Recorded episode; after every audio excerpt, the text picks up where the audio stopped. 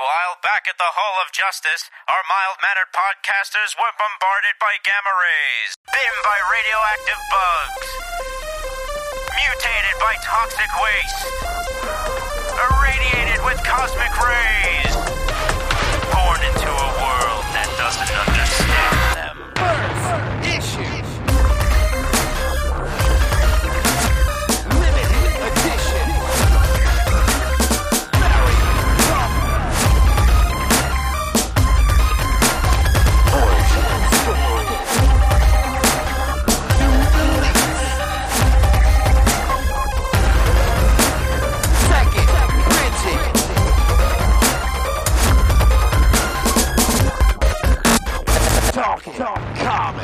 All right, hello everybody, and welcome back to the Talking Comics podcast. It's Wednesday, December seventh, two thousand and twenty-two.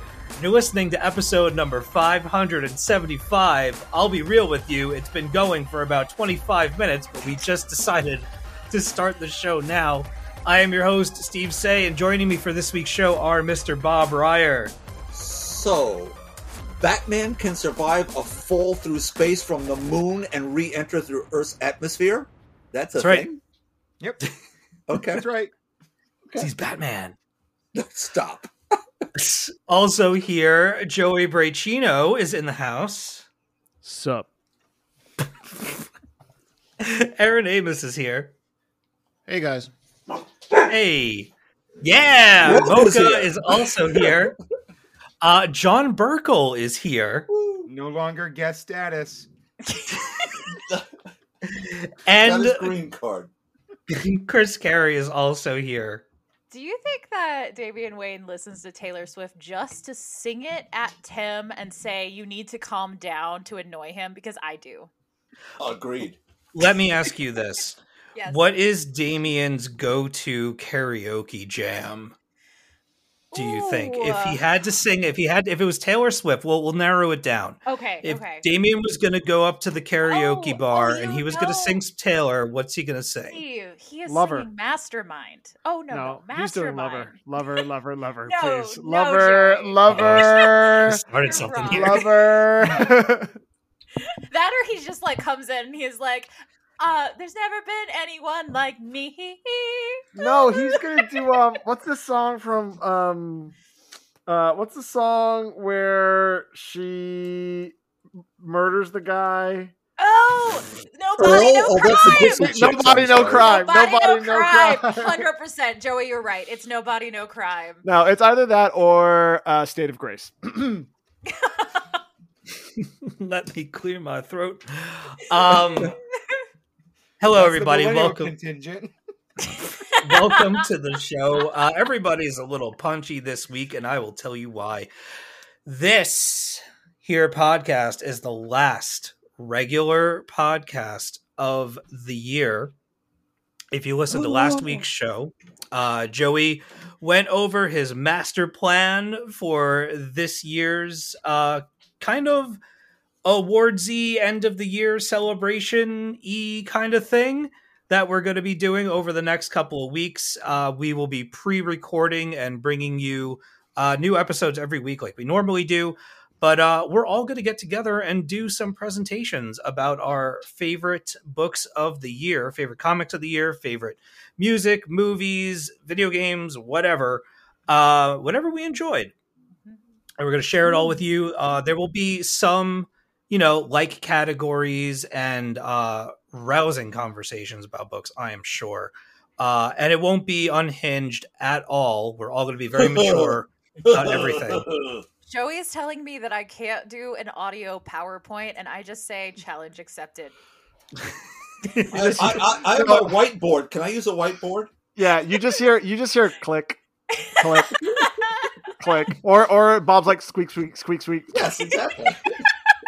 I'll bring out. I'll bring my conspiracy board instead. Just the red Uh, ribbons connecting everything. and, the, and, the, and the little push pins. Yes. Also very exactly. auditory. Yes, I think that would go. That would that would be great for this audio only podcast. Imagine it all in the mind's eye. Hey, there is a great movie called Hot Rod where an AM radio station sponsors a 50 bus motorcycle jump. It's possible. I have seen this movie. it's my happy movie. Whenever I'm upset, I watch Hot Rod, and I'm not unhappy amazing. anymore. That has come up a few times this year on the podcast. I just want to throw that out haven't been the happiest this year, Joey. Aw. John has, John has thrown out onto the podcast frequently. He'd be like, "You know what's great? Hot Rod." Rod. That's the Christmas special. We all watch Hot Rods. Uh, John, have you ever seen Pop Star? Uh, Never Stop, Never, never stop, Stopping. never stopping. Oh my Hell God. Yeah. yes. Uh, That movie rules. it's so good. Who's in that one? That is unfamiliar It's, uh, to me. Andy entirely. Samberg again in the Lonely Island crew. So good. Oh, It is a. It's like a. It's like a Spinal Tap for uh, pop star bands like NSYNC and Backstreet Boys. oh, Boys, cool. and it is absolutely hilarious. At least I think it's hilarious. Yeah. I'm 100 percent with you. It's it's amazing. Yeah. Yeah. it has it has moments in it that I just my my dark and twisted sense of humor it gets there and then it Mhm. stays there for a while. Cool. Like John will know what I'm talking about. The scene where they periodically go back to the people in the office and they're all drinking their cups and laughing on like maniacally. And as they're laughing, all their cups start to get bigger and there's more of them, and suddenly they're duct taped together. That It is just comedy gold for me. I love that kind of shit. Oh my God.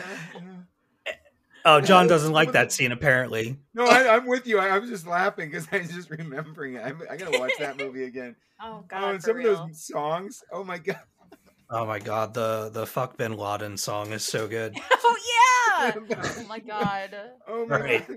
The, the Go do, Um, do pride some Josie and the Pussycats then too while you're at it. Oh yes. Oh, there you go. You got Seth Green in a boy band. I mean, please. Seth Green. I haven't seen Seth Green in a long time. And Katie Isabella's in that movie, and we've got you know Tara Reid before she went insane. Go. Rachael Leigh Cook. Yes, Oh, she and she's good. awesome in oh, that movie. she's all that into Josie And- and, the Pussycat. Yeah. And also in that movie are Jen and Sylvia Soska. If you look really, really, really closely, Yeah, they're in the crowd at the concert, they're in right? the crowd. Yeah. What's Ah. his name? Uh, is it? Who's the bad Alan guy? Cummings in there? Alan Cummings. That's it. Yep. Yeah. Uh, Parker Posey. I mean, it's a Parker wonderful Posey, cast. Yes. Didn't and he it's come out with a cologne called Coming? I thought you were gonna say didn't he come- hysterical. I, I thought you were gonna say didn't he come out, and I was like, oh, Steve, yeah, like a long Oh. time a ago. long time ago. I'm a little bit more piped in than that, but no, seriously, Dear he Lord. came out. Uh, hold on, Coming and by Alan was Coming. Alan Coming. I think you Coming. right. Yeah, not with an S, right? Oh, I can't. I don't even want to see what the bottle looks like. It was It looks like it minimalist. looks like a SpaceX missile. That's what it looks like. okay. Yeah, there it is. I wonder if it smells like him. Or smells. Uh, stop. No, I'm not saying it. What are you Uh, wearing tonight? Almost. It almost. we heard it. You you said enough. All right. Um, we got a ton of comics to talk about this episode. Of, This is Look a at- comics podcast. Look I'm at this, busy. I'm listener. busy with this. Oh my god. it's really wild. Um, and apparently this is trailer week because tons and tons of trailers. Um, I thought fun trailers came out this week for uh, a lot of movies coming out in the new year. We will talk a little bit about those, but uh, I think that we should get to these comics because there are a lot of them. For the people out there listening who complain that all we do is talk about other crap and not enough about comics. Aha! We do, we do four hour podcasts. At this I know. We're good to go. It's all good. It's Yeah. all good. Does anybody want to go first, or should I just random pick somebody? Spin the big prize wheel. All right, I'm going to spin the wheel, and I'm going to land. I'm going to have Chris go first this Ooh. time. Ooh. Only second time ever. It's very exciting. Okay. Not that I'm keeping count, apparently. Um, okay, give me some lightning. Thank you. Uh, so first off, I have got to scream with all of my heart about Batman slash Superman, World's Finest. Yes. Uh, Yeah. Oh my god, this comic I got I almost missed it, and TJ had just binged it because it's on the app, and he was like, "You need to read this right now. This is the gayest shit that's come out this year." And there were actual queer comics that came out in the Bat Family this year that were not as gay as this. Oh my god, I we've just started calling it World's Finest Husbands because they are so married in this comic. It's amazing. Amazing. They have they have like full romantic arcs. There's a like callback to "Will you be there for me, Bruce?" Always, and then there's a dramatic moment. And he's like, "I'm there for you always," while holding his hand, and I was like, "What is happening?" I love this. anyway. Uh, other than the fanfic that it is this story, it is genuinely like a classic fun adventure, but it is so focused on the relationship dynamic of the two of them, how their powers work together, how they grow together as a team. It is exactly what I mean when I'm always saying on Twitter that it cracks me up that the DCEU is like Batman versus Superman, and the comics are like heart eyes, heart eyes, I love you every time. Couldn't be more different. And I love every issue of it. It is probably my second favorite Batman story right under Wayne Family Adventures now. Is it is just Wow. it is what I'm here for and what I want at all times. That's high praise considering how much Batman you've read. I it's true. I love it. It's I- Waid and Dan Mora. I mean, please. I right? mean, I mean, it's cla- it's classic. It might be one of the best things they've ever written too, because it's maybe my Yeah. favorite Mark Waid. I Yeah. mean, honestly, it's so good.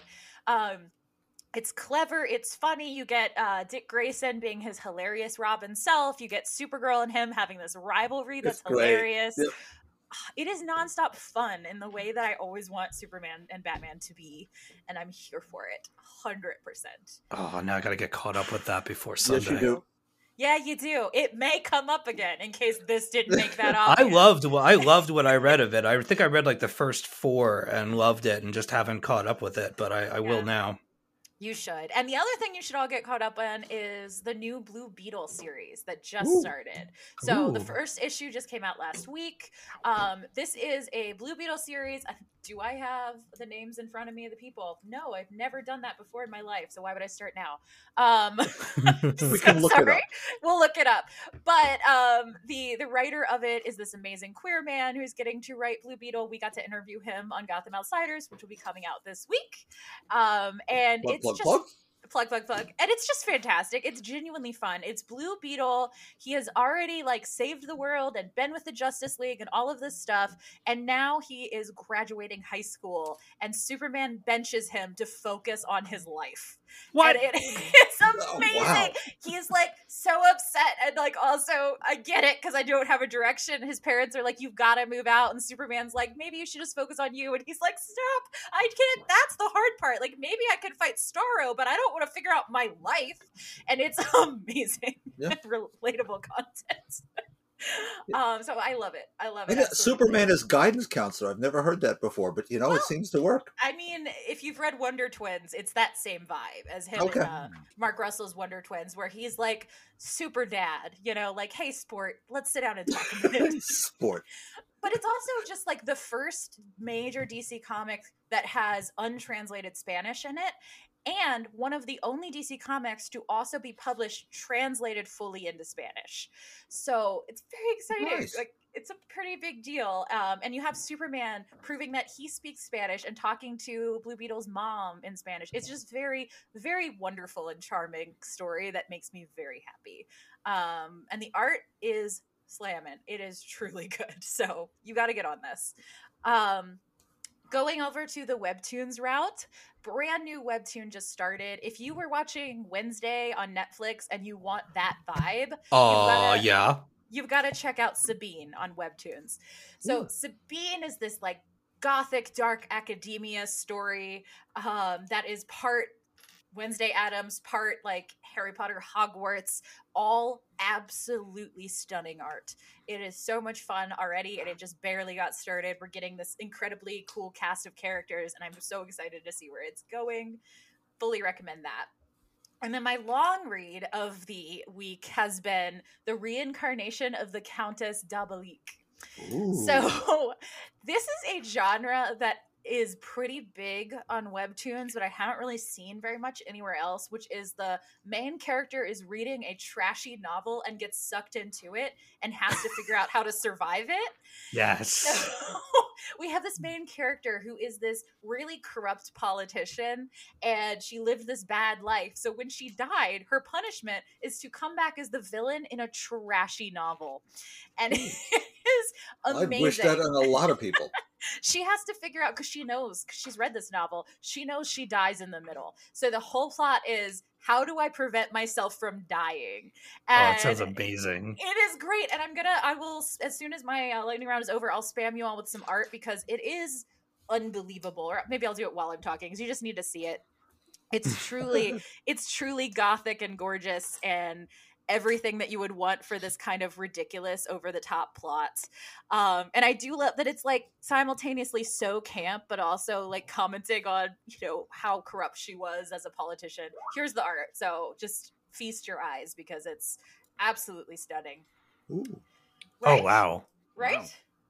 absolutely gorgeous constantly it's like a feast for your eyes nonstop um, and there's like 400 issues of it, so you can read Oh, it forever. Oh, you had to say that. they're and they're not short either. They're pretty Oh, chunky, no. so there's a Oh. lot to read. Um, so that okay, so that is my proper lightning round. But Bronwyn and I had planned an unhinged section, which I will now attempt to do alone. Aw. Aw. I know She like, wanted to be you- here. It's been uh it's been a time. It has been, and we're in full communication. But for this section, I would love it if you all, instead of lightning, would you give me some jingle bells? Jingle bells, jingle bells. I'm so excited because I had no idea Ding-a-ling. what sounds you would all make. Ding- and that made me Ding a ling, ring a ling. It'll make me find something on my phone now. that made me really happy. it was all simultaneously very different takes. Um, but okay, so briefly, let me just say it is the second gayest time of the year. Obviously, we know Halloween is the first gayest. The second gayest time of the year is Christmas because when else are you listening to a queen like Mariah Carey while watching Judy Garland? It is gay time. So while you are putting your trees, ooh, ooh, Ooh. That was really good. So while you are putting your trees in their full drag, here is what you should be watching to make the Yuletide gay.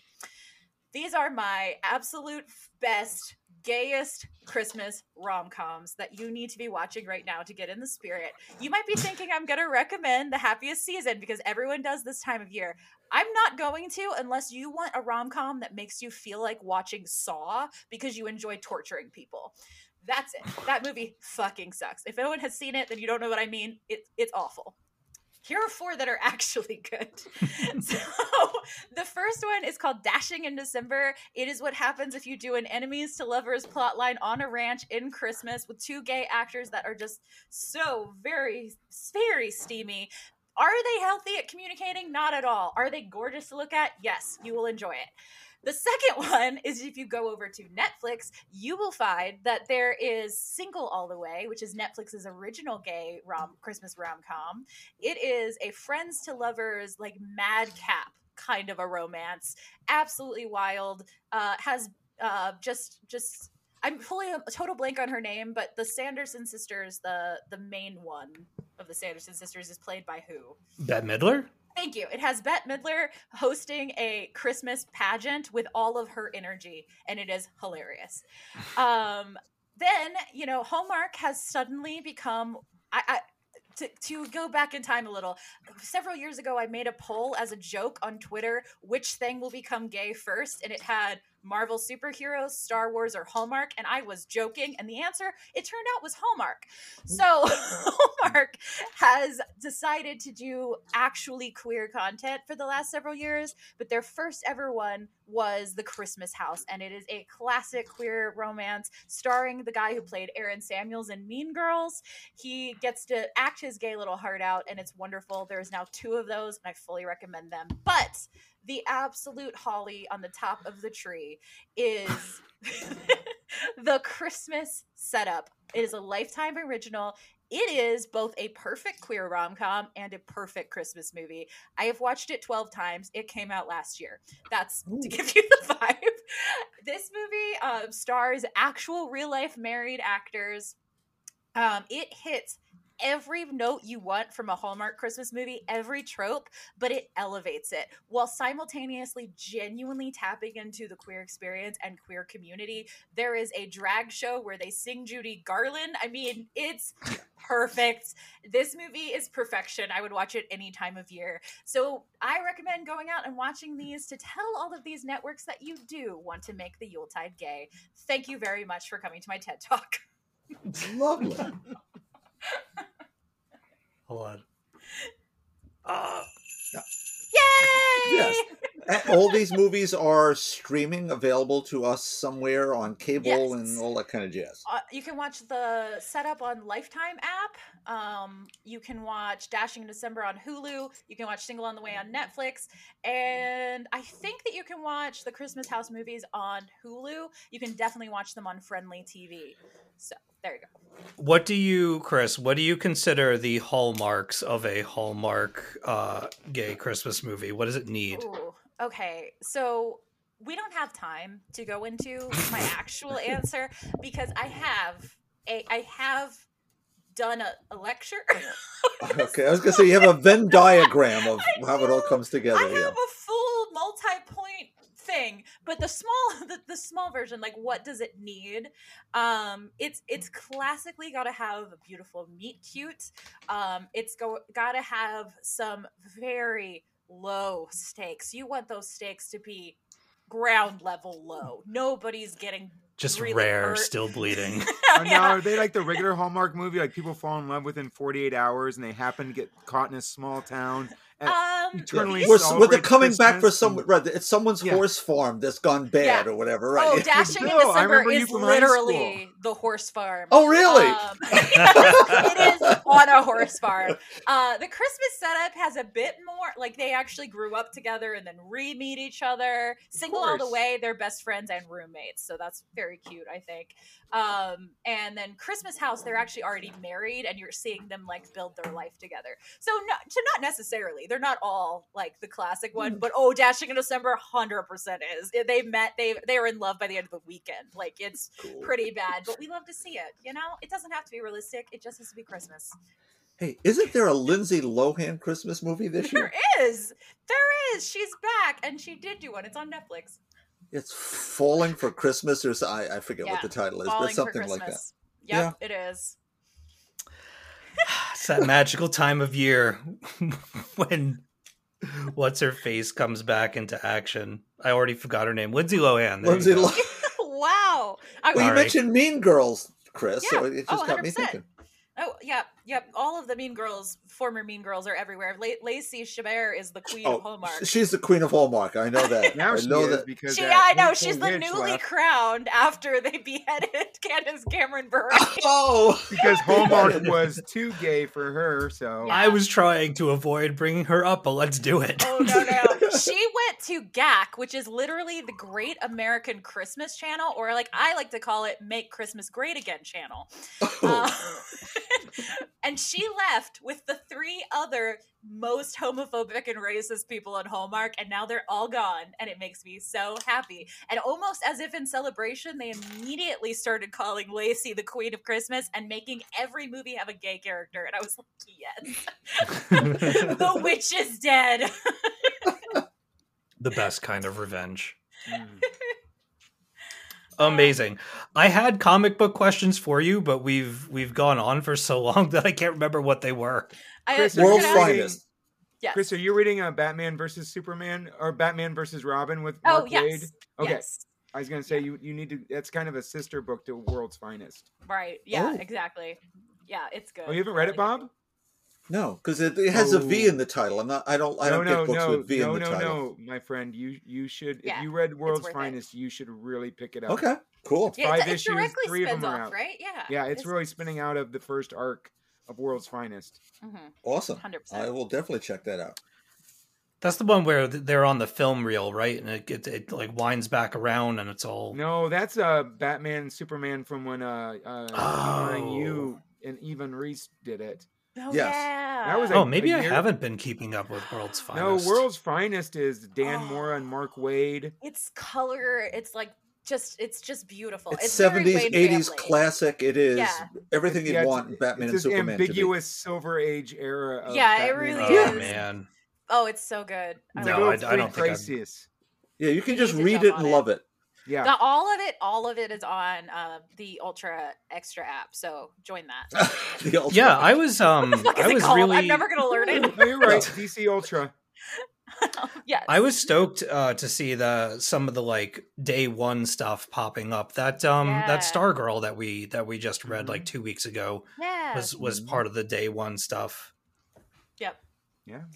It's very It's cool. exciting. I still it, I'm still a little weirded out not um not getting like DC books on Tuesdays, but they they definitely are, are starting to I get well, I mean, They're just a month later. It's like four weeks. yeah, it's it's not not bad and it, it seems like more and more stuff are, are are popping up on day one and it's been um it's They been put- paying out. I like Yeah. it They put all the black label stuff out there recently. So Yeah. they, they got a, put a ton of graphic novels, and Mhm. it, it's a really solid app. Yeah, I know. It like really increased in quality with this update. I was shocked. Now, one the, thing the search did right- function, not, Yeah. the search function's terrible. it's not Webtoons bad, but it's pretty bad. So It, did anyone see the the Times? The Times, the New York Times, a couple of weeks back. It was November twentieth. The business section cover. Is this the worst merger ever? Texas Telecom took over Hollywood hitmaker AT and T and Time Warner found out just how wrong a marriage like that could go. it's like five pages of Oh, really my. deep business stuff. It's like, oh boy, it's much worse than we thought. But you know, they got this. They got the ultra extra app out. it's They a did good app. something. It's positive. Well, I hope it sticks around because it's it's pretty good. It's certainly a value for sure. Uh, let's move on to another lightning round. Uh, Joey, do you want to go? Sure. Okay, I'm ready. I had to open up my notes. Speaking of, am I starting? Because I didn't hear no damn lightning. We did it a minute ago. We We, did did it already. Give us some more. We can do more. All right. What a prima donna. Speaking of uh, World's Finest, uh, Superman Kal-El Return Special number one. Uh, Mark Waid and Clayton Henry were did a story in here that spins out of World's Finest. Uh, Sina Grace and Dean Haspiel did one too. Marv Wolfman and Alex Segura. So really great talent on this book as Kal-El returns from space uh, as we saw in Dark Crisis, or did we see it in Superman Son of Kal-El? Who knows? Uh, you'll have to catch up on both and see, I suppose. Um, this was a fun special. Uh, Mark Waid and Clayton Henry's piece, like I said, spins out of an upcoming World's Finest arc uh, with some really great Bruce Clark stuff. Everything that Chris just said about the kind of this uh, meet cute married couple, Bruce and Clark in Ah. in, in World's Finest, happens in this short that uh, Mark Waid and Clayton Henry do um, as they as they take on Mister Nobody of Doom Patrol fame. It's a really great story. It's a ton of fun. Uh, Sina Grace and Dean Haspiel's uh, Jimmy Olsen bit is also uh, really fun as well. The back two stories are Marv Wolfman does a Jon Kent um, piece, which is really good, and um, the last piece is like gonna lead into upcoming action comic Superman stuff as well. So it's a great special. I think alongside another special that came out this year from Marvel, Amazing Fantasy number 1000.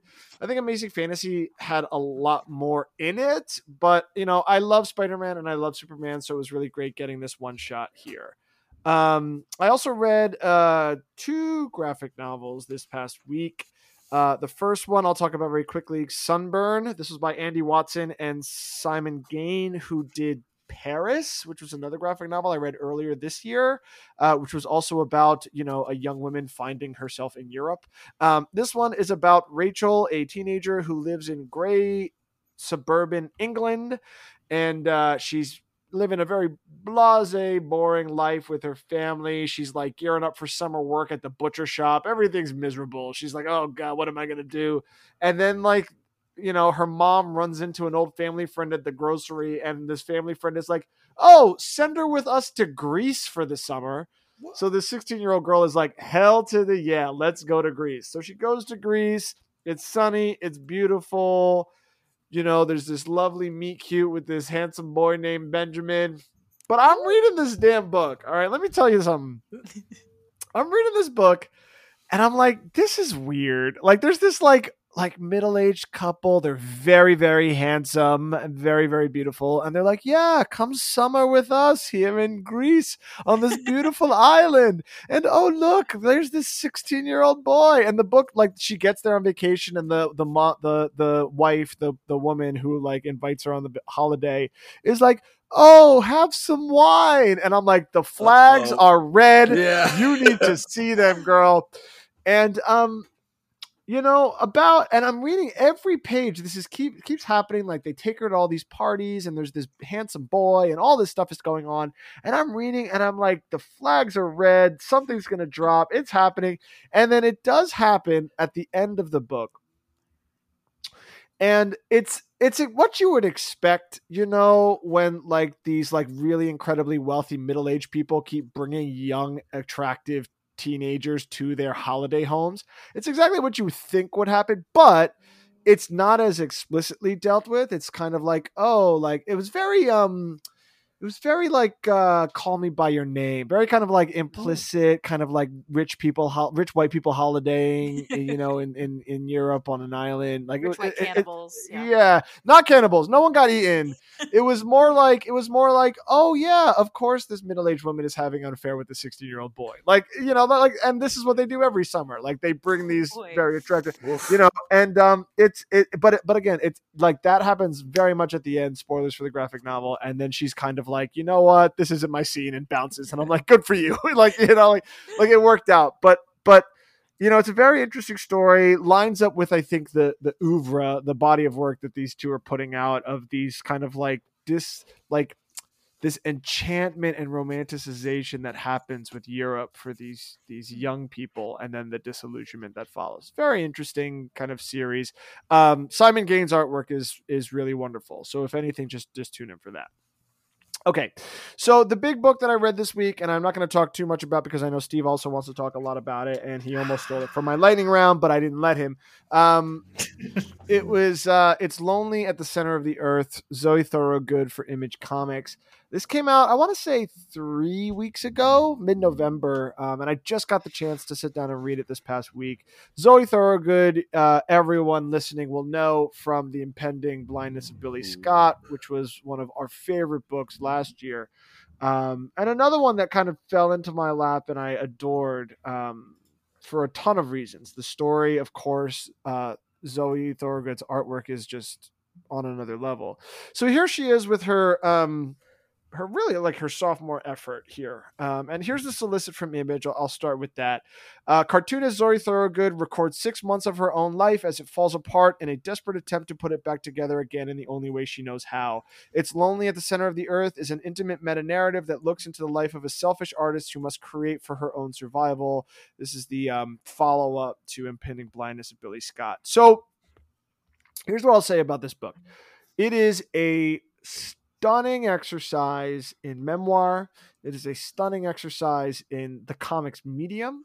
Um, and it is it is something that you often see artists who have a stupendous debut fall into with their second work. Um, and I think back to Art Spiegelman's Maus 2 and one of the opening sequences of that book of the sec- the second volume of that where part of that narrative is about Art Spiegelman reflecting mm. on whether he is justified in the success of Maus 1. And I think to Sina Grace's, I mentioned him with Superman Kal-El Returns.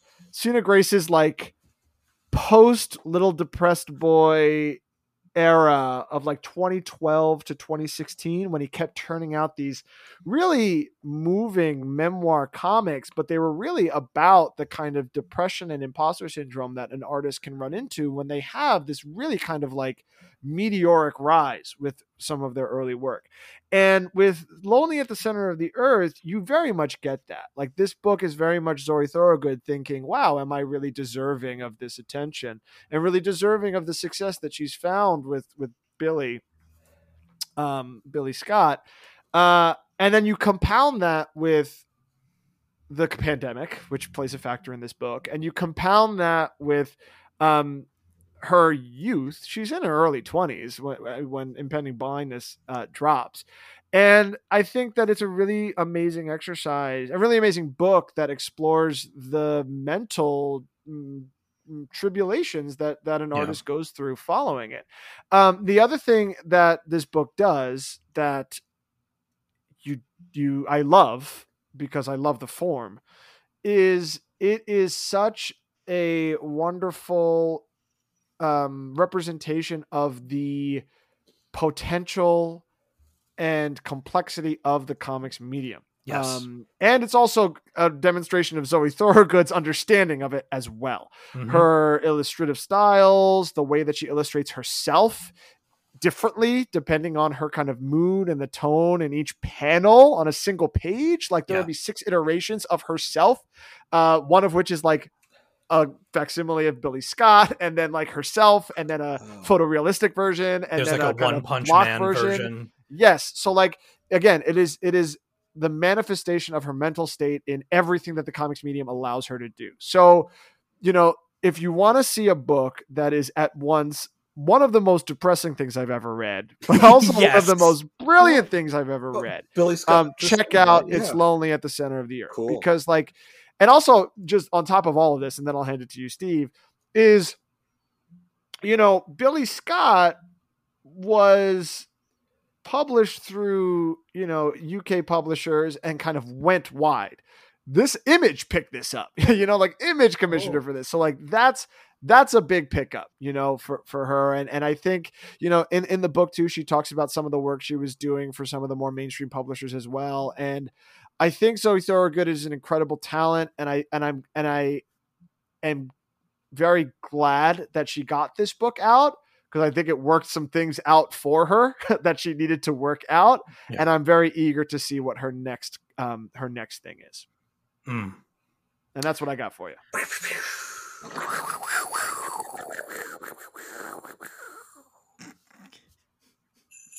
Go, Steve. Yay! uh, should I go first? Or does Yeah. anybody want to? All right. Ah, man, where to even begin? I well, I don't think anybody read Superman Kal El or Sunburn, so I think it's only Zoe. I read Superman Kal-El. oh, what you think? Oh, what's up with that? Eric? well, I know you're gonna go. I know you're gonna go off on Lonely, so I want to get This is why I in for someone else to go first because I don't want to just steamroll the whole thing. Uh, Aaron, you I- jump in here. We haven't heard from you this whole show. Go ahead. The, the only thing I was going to say about Superman Kal-El, and I realized I didn't put my name next to it, is that I think it kind of low-key tried to resolve the timeline issue um, a little bit with placement of where Superman what what where this takes place, what this takes place before, and then obviously what happens afterwards. And, and I noticed they put that in a bunch of books. This happens before it, you know, Justice League, you know, seventy five. That happens, blah blah blah blah. So I think that timeline issue where I talked about Superman coming back twice.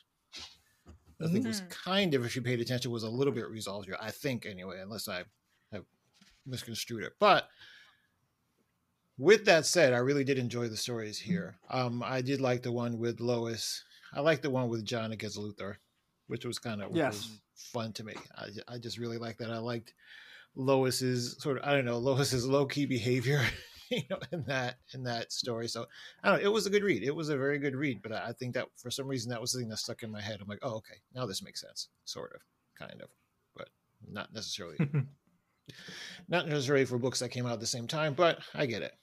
But no, I thought it was good. I thought it was a good little story. I at first I wasn't sure what it was, you know, in terms of the relationship to Kal-El, to uh, son of Kal-El, but it was it was great. That's pretty much it. Yeah, it was fun. It was a fun special. Get me back to action. Get me back to Superman. Like that's that's how I felt about it. Yeah, Nice. it was sort of like I don't want everyone to know I'm back. You know, I kind of want to ease into it. What's been going Yeah. on while I was away? You know, And- what what do they need me? You know, et cetera, et cetera.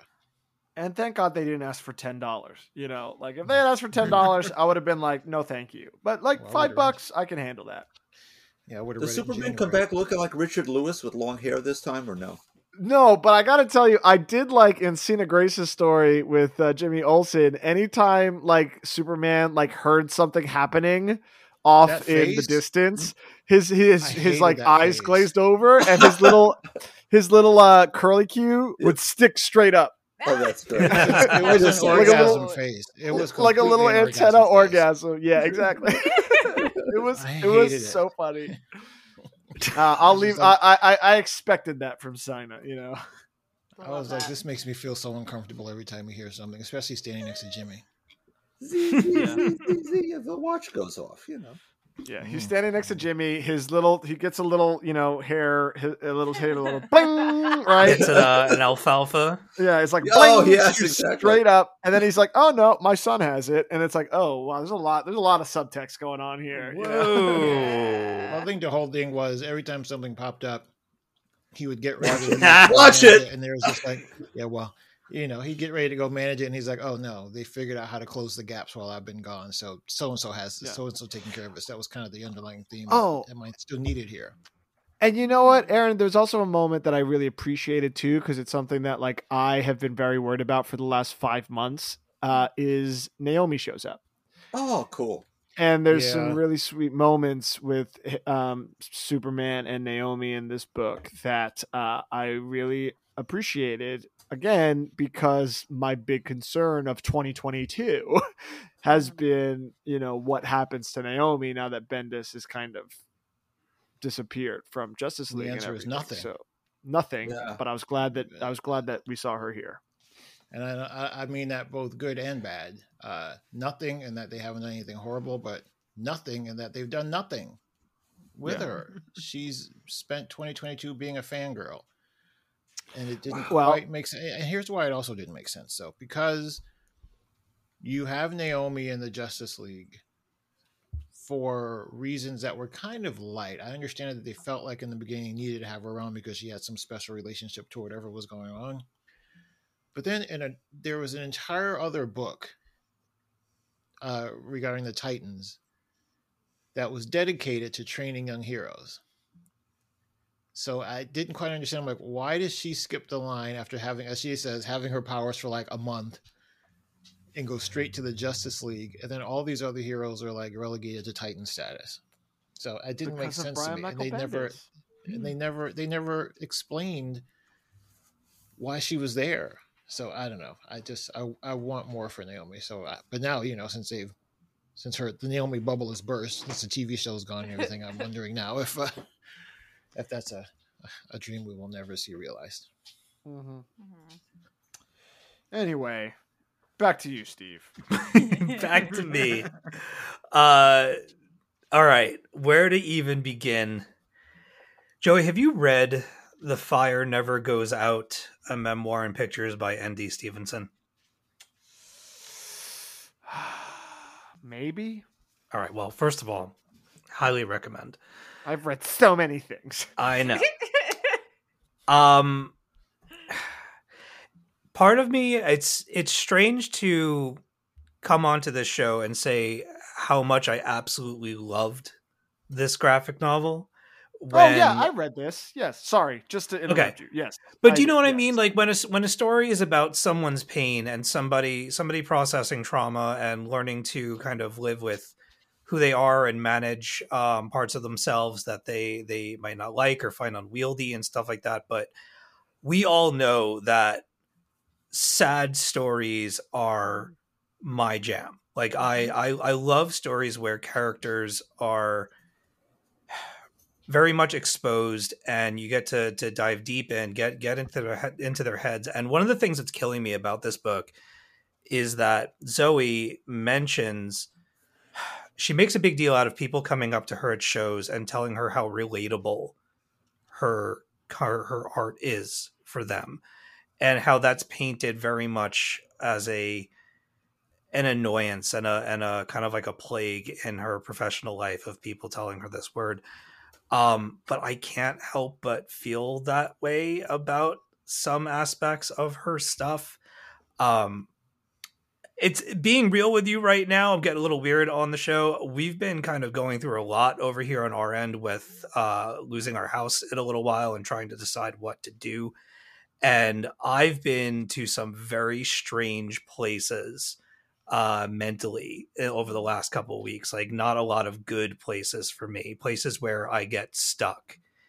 And here you have this book by zoe thorogood that's kind of like a herman's head of zoe thorogood if all of the negative parts of your personality if you lived with them inside your head inside of this this house that you've built inside your head and they're all there living with you and making you feel all the things all the time and it never seems to go away and you can't find a way out of it Hmm. I was pulled into this book and pulled into her life and reading her talking about things that we've been following her career for the last little while and there are flags in the story of stuff that we've read like when she's talking about working on rain. Like i've talked about rain on the show at least three times uh, and how you know emotional and effective that uh, joe hill and zoe thorogood series is about the uh, spiky rain coming from the sky and basically taking out the main character's girlfriend at the start of the story and her looking to deliver the message of her death to a loved one and that's kind of the journey throughout. And she's talking in this book about how much she hated the work on that book but that also she loves that book because it served as an escape from the rest of the things happening in her life.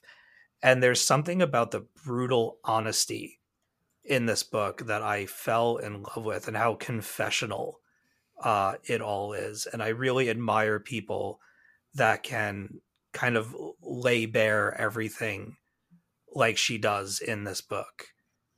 You know, it's your emotional team life coach on overdrive all the time.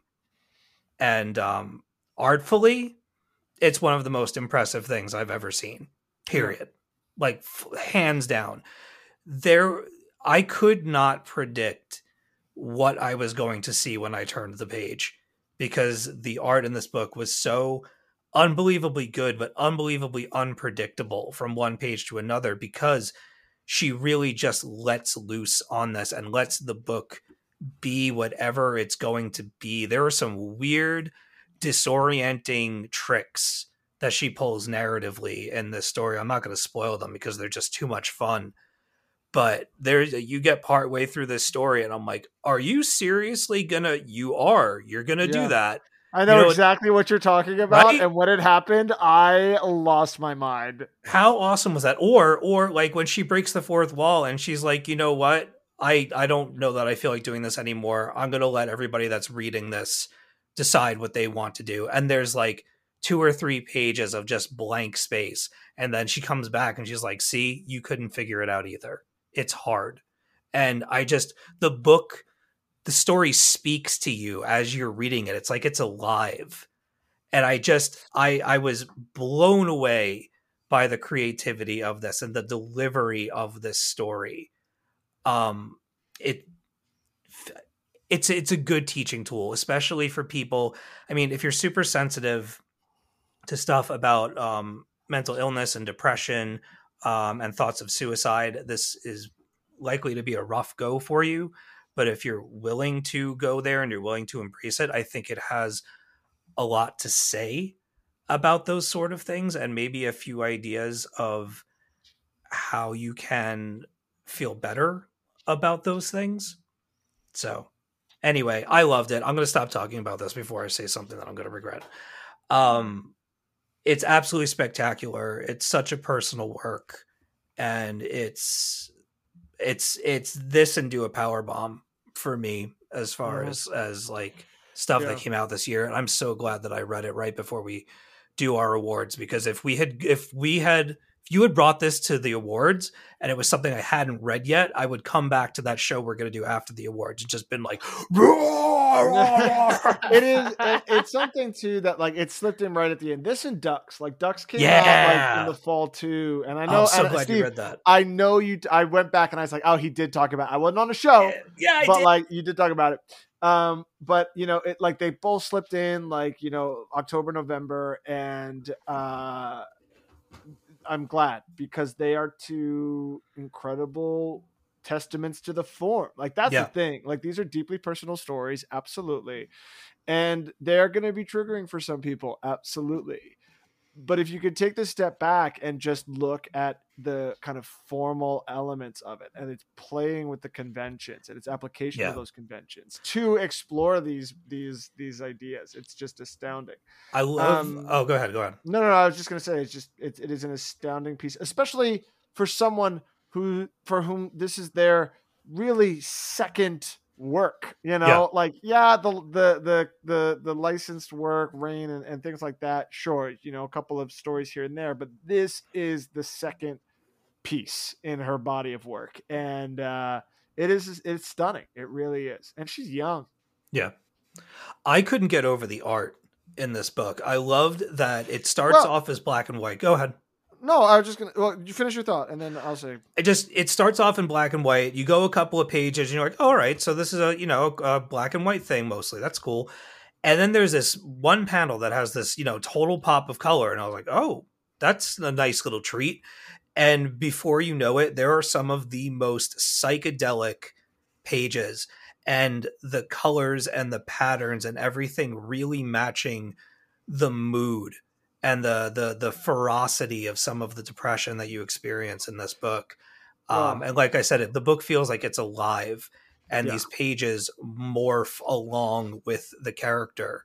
Um, and this is why I say that it always screws me up because I talk about it, you know, as fantastic as it is, and this is a real person, you know, yeah exposing real things about themselves that they really lived through, and so that's why I kind of feel weird with my enthusiasm for these Well- for these stories. yeah and i mean two things. One is i i i picked up the book because i knew the art was going to be good because that's what we loved about impending blindness of billy scott you know? Like that was a breakthrough book that told an incredible story and a and a melancholic story of course but it was gorgeous you know? And i knew then that zoe thorogood was going to be one to watch I picked this up wanting to appreciate the artwork and ended up being aw- floored Yeah, by the completely. story that she was sharing, you know.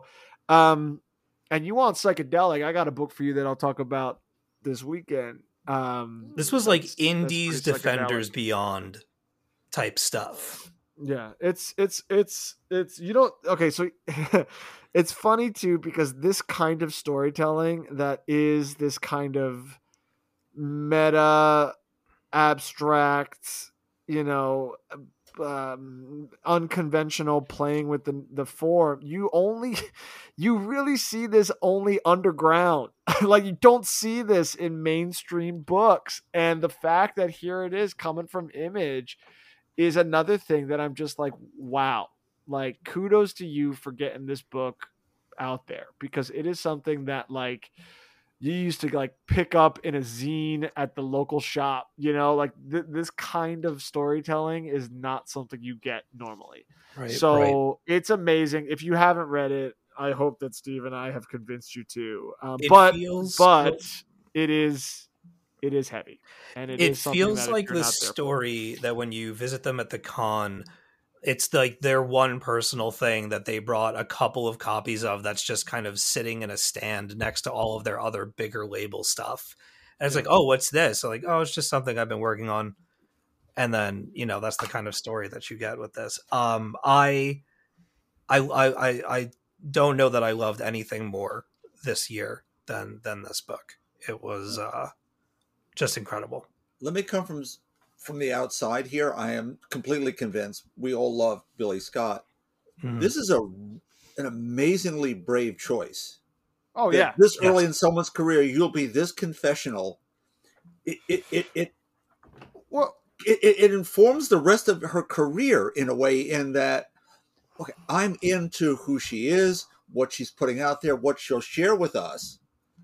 There'll be people who might back away that it's it might be too much, but it sounds as if it's a perfect blend of that. it's it, It's like a- I said, hmm. it's it's. I think it's something that Thorogood needed to do. You know, Sure. and it's it's hard when you have such a like I said, like astounding debut, and you become this like you know breakout, watch out for this one kind of artist. You know, what do you follow that up with? And then when you're getting ready to do the follow up, because this is one of the other impetus for the book, right? the book starts and she's like, I'm so excited. I'm going to Comic Con. Right. And then what happens? The literal pandemic, you know? Yep. So she Yeah. gets stuck. And and and what happens during those six months Hmm. is you still got to do your second book and what happens. So i think you're right bob. I think it is i think it is something that um is going to be a I, I think it is I think it is an amazing book and I think it is going to help determine a trajectory for her career you know really Yeah. like and and honestly steve i didn't um, i apologize and it's partly my own ignorance about it but i i, I didn't recognize the um nd stevenson's uh, name for that the other memoir you were talking about but i do now i did the i Mhm. looked into it so it's the same thing there you know like everything that we associated with stevenson's work prior Mm. that memoir that that they did changes things or changed things rather and and and and that that book that fire fire through images what was it fire through Uh, the fire never goes out. Uh, Yes. A memoir in pictures. yeah i remember reading that and thinking this is the same artist whose work i was following on tumblr when they were doing like Aw. avengers parody strips you know and and obviously like you know um um some of the other graphic text that we loved but that memoir changes the trajectory and understanding of their career you know Yeah. and i think thorogood has done that here with uh it's lonely at the center of the earth It sounds Yeah, a and lot it's- like uh, Bo Burnham's Inside, but as a comic. yes exactly you know like you and and and and it's again you you have this confessional piece of artwork that plays with the form demonstrates a mastery of the form to be honest like that's the other thing like Yeah. Demonstrates a mastery of the conventions of the form that you just don't get often Mm-hmm. uh, a lot of people are much more conventional and and this this book blew me away every page i was just like what what what what is she going to do next with her panel design what is she going to do next with her character design how is she going to do her transitions her gutters like what is going to happen and and it's Yeah. just it's just astounding It's amazing. I mean, it's there's so many different facets to the story. Like you think, oh, you know, didn't get to go to the con, but what does that do for an up and coming artist, and especially an up and coming artist who maybe has social anxiety, and how much you have to summon the courage and how much work that takes and how exhausting that can be to even get to a place where you feel like you can possibly attend to this thing to make all these preparations to have covid come along and completely cancel it out. Mm-hmm. And then all this money you spent all this you know mental uh taxing that you put on yourself to get there and then it doesn't happen and you're you still like joey said you still have your book to put out. Yeah. it's just it's a fascinating journey into someone's mind and and into a creator who is just a tremendous tremendous talent uh, on the board already and I, I can't believe that this is just her second uh like solo piece. It's ridiculous. Ridiculous. I loved it. I was i was blown away by it okay yeah all right who wants to go next huh uh bob why don't you go oh, I kind of thought that was going to happen. Okay. Here we go.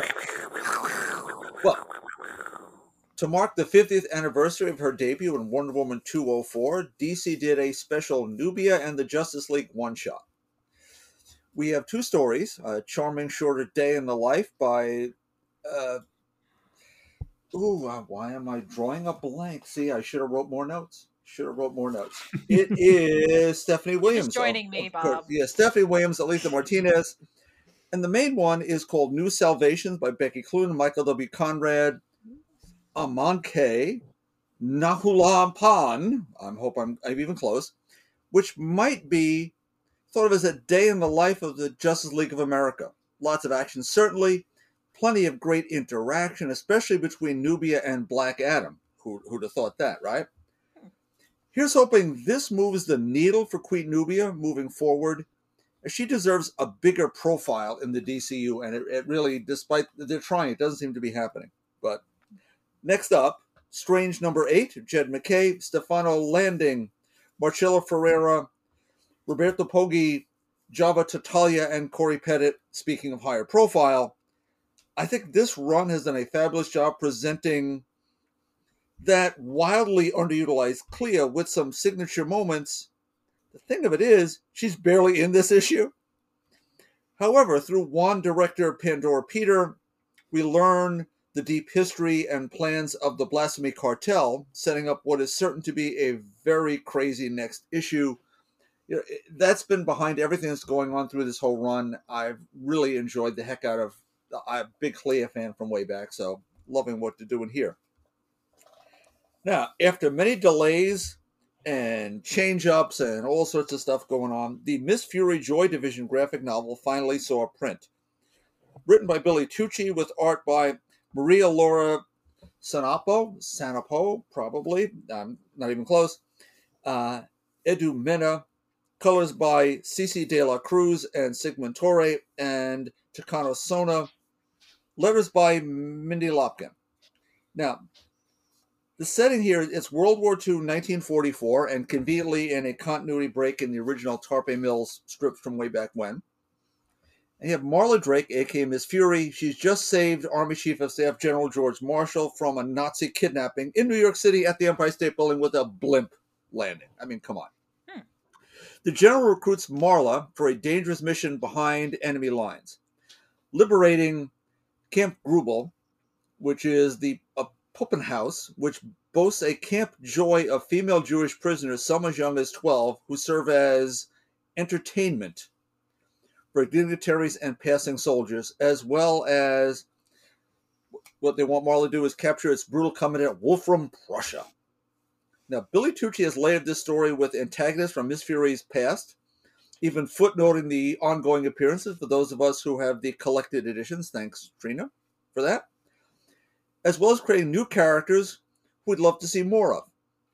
And all this with a historian's eye to detail. Uh, Billy was one of my customers at 112 Video back in the day. He's a World War II historian galore. Little bits of business are all going to be there. Now, because of that, sadly, the Joy divisions were a very real thing in that concentration camps, while some might say this is exploiting a tragedy, it's best to know that this is real. Those things were happening in, in that time. And in, in the best traditions of the timely heroes of the 40s and Miss Fury herself back then, uh, and look, maybe even a slice out of Tarantino's The Glorious Bastards while we're at it. It, it, look, you punching Nazis and beating up Nazis, it's never a bad thing, right? So just take them out and we're all good to go. So, uh, quick aside in conversation with Billy Tucci at the last uh, New York Comic Con, he told me that he ran this whole graphic novel idea past Trina Robbins, the major historian of all things Tarpe Mills and Miss Fury at this point, and she gave it her big thumbs up, and so will I, quite frankly. Finally, a quick word, or I don't know, 10, about the two mm-hmm. ongoing Captain America series, is I have to say that coming after Ta-Nehisi Coates, the coming off is rather pedestrian as I keep reading, with a sort of a recycled air of grand conspiracies and plot elements bubbling up again. And with Steve's son's Ian apparently returning from Dimension Z, I might be taking a break from Captain America. I John may have something to say Oh. about Wait a minute. Wait Yeah. a minute. I thought Ian bit it. Oh no, No, he's coming hey. back. He's coming back, I hear. So we'll see what happens. I'm out of here. Am I making this up? I remember No, a very it- it- dramatic no. moment. It, it it's a Rick Remender thing. He he brought him back of, in a mini series a little bit later, right Mm. in the wake of Secret Wars. But you remember what I'm talking about, right? Oh, yeah, There's like this very Yeah. dramatic where like he li- gets his throat slit by someone. But it's I Dimension this. Z, you know. But he's pro, he's made out of like goo, so Mhm. yeah, able Arnim Zola goo. Oh. Yeah. Anyway. Bob, it finally happened. What's that? I read Strange. Cool. I read Strange one through eight. I went I went all the way. What you think? what Um, you think? What you think? It is delightful. I think that I might like Clea as the Sorcerer Supreme more than I like Stephen Strange. There you go. she is an absolutely fantastic character, and this series has everything that you could want in a Marvel Magic book. It is fantastic. I love it. I love it. Um, she is really the hope- niece of Dormammu. She's a badass at the. She's crazy. She Yeah. like she transforms out of nowhere and goes all demony and Dormammu and stuff. Yeah. She's very intimidating. I love uh when her mom comes to visit. Oh, that was a great issue. So good. Um and I, I I love how I love how my brain works. I don't know what my deal is. If I just I don't see the signs, I don't see the flags, but like there's a reveal about four or five issues in to as to who someone is and it was like mm-hmm. the biggest well duh moment i've ever had in comics Yeah. and i didn't figure it out and i I was didn't like either. Don't feel bad. Yeah. whoa so i love having those moments of genuine shock where i like part of me's like yay the other part of me's like oh come on man you didn't see the writing on the wall for this? Come on. How many how long have you been at this? How long have you been reading? Mhm. so every now and again it pays to be uh be old steve with his broken brain. Writing's been fun. Art's really been interesting in terms of definitely homages to Gene Colan's Doctor Strange way back when, yeah. But also modern at the same time. It's it's it's a classic Marvel book, but with a different sort of lead character, which I'm I'm It's- a sucker. I'm a sucker for that.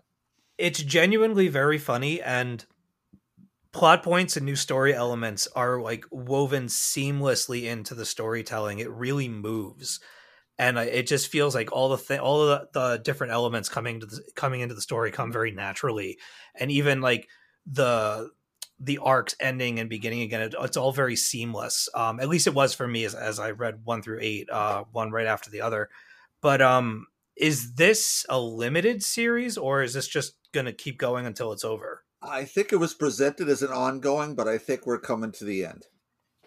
Sad, sad to say, I think we're coming to an end because I didn't see When it they- the February solicits. Yeah, when they reboot everything and Mhm. bring Steven, they'll, they'll they'll end it. Yeah.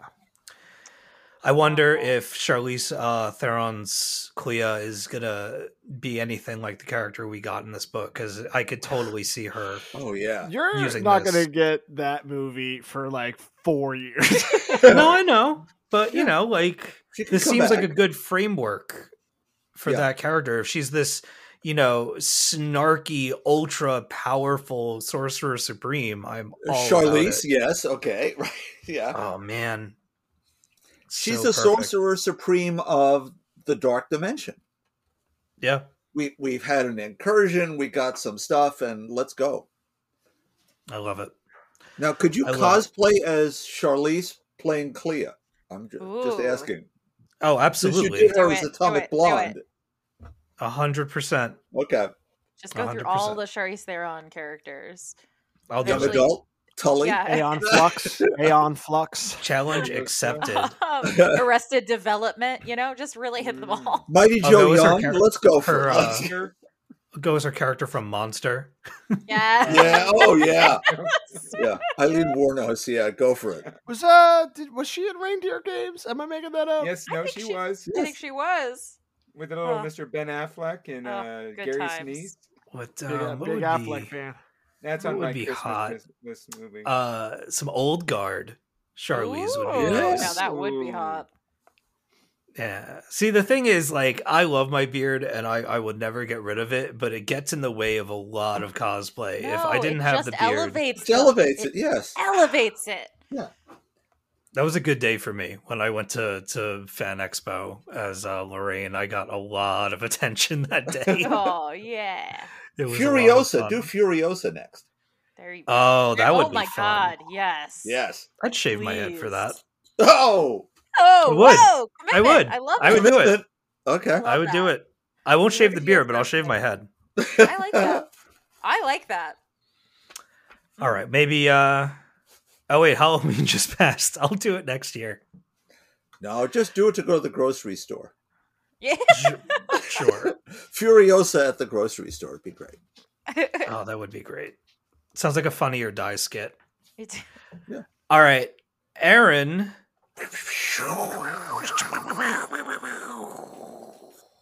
I always have to check and see if I'm muted. All right, can you hear me? Is this thing on?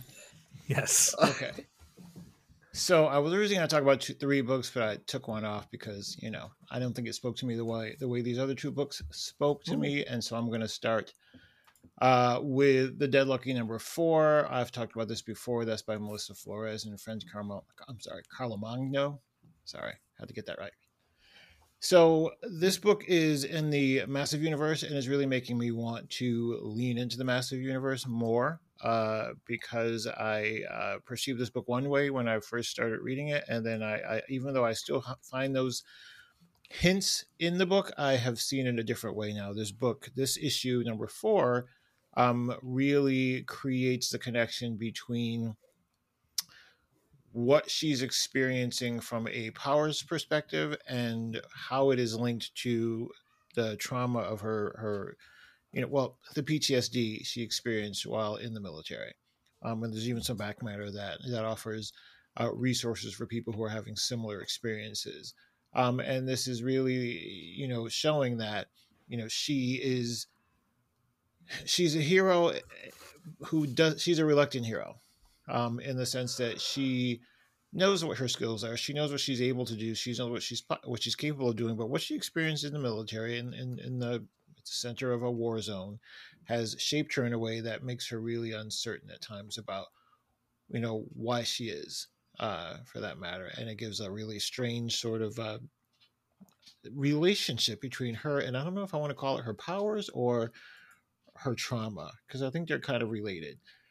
Um, so you might recall BB, the main character, is you know powered in San Francisco where her parents live, uh, and she really just wants to ensure that people are able to continue to to live a free life, uh, not under the thumb of an authoritarian sort of commercial company that's being uh, authorized by the local government to get rid of the gang issue all at the same time uh, you know, keeping, you know, policing the environment, basically commercializing the police because, you know, that's always good. Mm. So, eh, this issue, though, even though she makes some good headway, she does begin to realize that she's going to need some help. And so we begin to see her reach out for help. And this is kind of how she gets in touch with her trauma, um, but at the same time, um, comes to, to terms with her strengths and her limitations. So I think the next issue, which I think is a final issue, is going to really explode and sort of show a little bit more, uh, really show what this has all been building to. So I'm excited about it. I, like I said, started off as one thing for me and it has ended up as something else. Uh, so yeah, check it out. Uh, the last book is The Magic Order number three, issue five. Mark Millar, I'm sorry, Mark Millar and Gigi Cavenago. Uh, so uh, you might recall from the last time I talked about this, we had Rosie, who was the child in the first run, who essentially was brought back from the dead. And some people believe that that has changed her in a way that is going to make her dangerous. Others think she's gifted. Um, unfortunately, the persons, the person, the persons that think she's dangerous, took a very robust approach to dealing with her, um, and it's not good. Um, so, having said that, uh, the resolution to that issue potentially revealed that someone in the order may be dipping their hands into some magics that they probably shouldn't be, and it creates a little bit of an internal struggle. Because what we've seen so far is that the one thing the order does really well is rely on its family uh, and rely on those relationships and come together because that's usually what has saved the day in the, the, the two volumes previous uh, that family relationship. Uh, but this time, the trouble comes from within the family, and it's not a trouble that is you know a good or a bad or you're right i'm wrong but it's it's a little bit more complicated and it's going to create quite the conundrum for cordelia so um leaning into some drama there which i'm really enjoying still not loving the art but the story is so elevated that i i definitely Oops. appreciate it they're they're they're managing multiple storylines all at once um and i i this is what this is this is what mark Millar, you know excels at so definitely still on board with that book despite the art sorry not loving it but check it out it's still got a great story behind it and that's my lightning round Look, Wow, let, let, Steve Steve tried to cut you off early with those Uh, jingle jingle bells. I heard I, that. pick, I picked I up my They went phone and they It was went off. It was like the Oscars went where they're pulling you off. it's like the old time alarm Bobby used to ring on us, but you know, It's Aaron, the, what- what- the the wrap it up box from Yes, yeah, yeah. Chappelle's skit. Aaron, what's the art issue for you? Is it not expressive enough? Because it sounds like it's a very deep storyline that needs. I- I Does it was accustomed across? to in the first two volumes. I was Uh-huh. accustomed to it being very fluid but clean. Okay. Um, in in the sense that you you could everything seemed to be very structured in a way that you could see the beginning and the end of things. You could see the the objective. You could see the almost the shadows. You could see the foreground and the background. Everything was so perfectly Mhm. sort of structured, you know, in the frame. This is a little bit more abstract um, from my taste. Um, not wildly so, but it's enough that it is not always. It's not you- you're you're not always able to focus on some things. Focus on something. It's it's abstract, but at the same time one dimensional. It, it I remember specifically with Coipel's art in the first uh, volume, it was always clear where the action was and what you were to focus on, um, while at the same time regaling you with these beautiful images in the background. That's not so much the case here. It's sort of just like you get a page of stuff and you really sort of have to examine it and evaluate it to sort of figure out where you're supposed to be um, and Yeah, it, it's- it, it's difficult That, that could It's take you out not of fair to it's not fair to follow Coipel.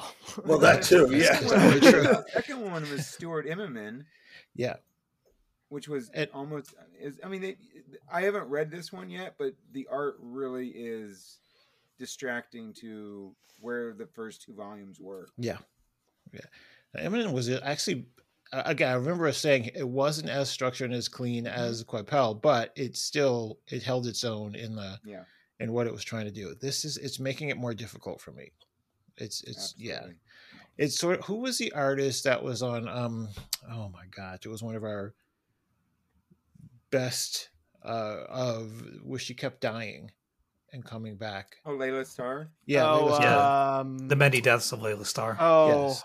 was it was it Alphona? No, was it Who, the, uh, the artist? was it The Albuquerque? the artist Filipe Andrade. Felipe Yes, there we Andrade. Yeah, it's giving me a little bit of that but even still not as clean and as structured as that a little bit it's hard to describe even the colors are, are, are Mhm. a little different.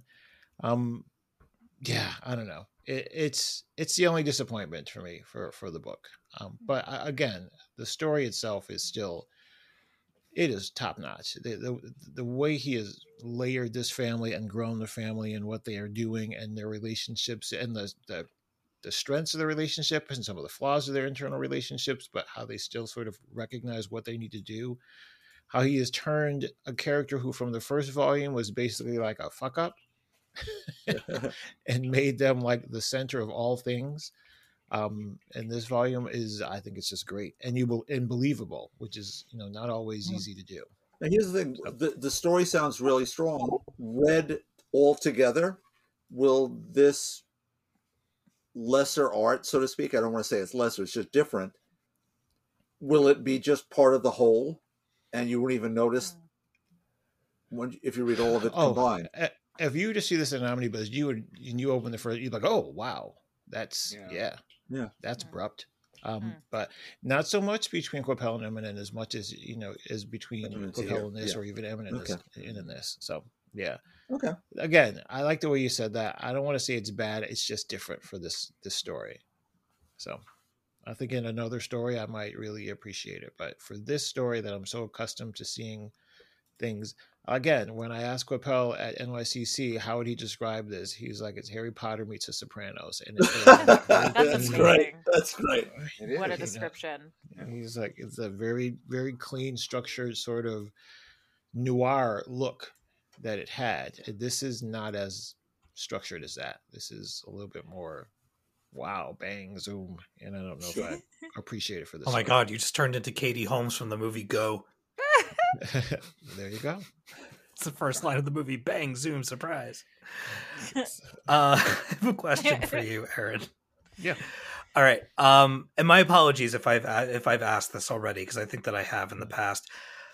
Okay, the Dead Lucky is part of the super massive like radiant Massiverse, blackiverse stuff, right? Mm-hmm. Okay. Um, how much does it intermingle with the rest of the Radiant Black? Is it is it super heroic-y at all? I haven't read the rest of it. I've actually been staging to jump into it, sort of going back and seeing how much I would have to tackle. Um, I know I noticed there's Radiant Pink that comes out this week, um, and a couple of other things. Um, and I actually watched a couple of YouTube videos uh, about it. Wow. From what I have seen, well, I watched more YouTube than I probably should. It's probably healthy. Um, but from what I have seen um, of the other universe, the other aspects of the universe, I haven't seen a lot of crossover. I, I, I, to be honest with you, unless there's some Easter egg that I'm missing, you could read this and really not have any any relationship unless it in some unless unless there's some story in the other books that explains how she got her powers. Um, I I don't think it's related at all, and that's you know in the respect that you have to read something to understand this. They- They're just kind they of don't creating go- an umbrella. Yeah, I'm sorry. No, go ahead. Because like Rogue Sun is also in the same universe. It has no connection to the Radiant Black or Radiant Red. So you, they- they're just kind of creating an umbrella universe for all these stories. yeah. I feel like every time I turn around, there's another series starting in this uh in this universe. And why do they call it the supermassive universe and not like the Radiant Radiant Black Universe. universe or the Radiant Because Diverse put- or something? They put out that uh, uh, crossover a month or, or a year ago with Inferno Girl Red, Radiant Black, and Rogue Sun, and they called it Supermassive. And it has to do with supermassive black holes, where where the radiant red, radiant powers come from. right. And so They okay. just called it the supermassive. Universe. Also, supermassive, great name. Just saying. Yeah, yeah. I I just didn't get the memo. That's One of my web is. names. It's it's your it's your web name. Yeah. That's your OnlyFans name, actually. oh man. This time it wasn't me. I'm Incog- staying out of this one. Quick incognito Google search. Yeah. It's to, well, it is you. I recognize the forearms. There it is. oh, the rolled up sleeves. Woo! It is slutty. awesome. I have you all know, uh, Hive went down before we hit 50, so I didn't ask you all about your slut eras, and that's the only thing that saved you. Hive, we barely knew you. Oh, it'll be back. Yeah, Yeah, it'll be well, They're back. Going back through and I security issues. They'll be fine. We'll be We're fine. still we over love it over on there. Insta. Aaron's I, like, I'm in a chat room still working." somewhere. Yeah, I'm in an AOL chat room. You've got me. Ooh, I'll be starting my Friendster those are account. dangerous. Get my MySpace back up. I also oh have Going a couple of. the Wildstorm message boards. I have soup. I have soup cans with string hanging right, right by my phone, just in case. I think I've got a All good right. Xanga hanging around out there somewhere. Whoa! Remember Xanga? Oh my god. Deep I don't history. remember Xanga. Do I? Yes. I think you would if you saw it. God. Okay.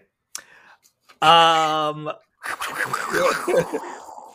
jingle bells, jingle bells. Um, John, Such you're up. John. Hey. Um, I don't know what Bob is smoking because Yes. I have found the Captain America relaunches to be enthralling and amazing. I Oh have God, yes. enjoyed every moment.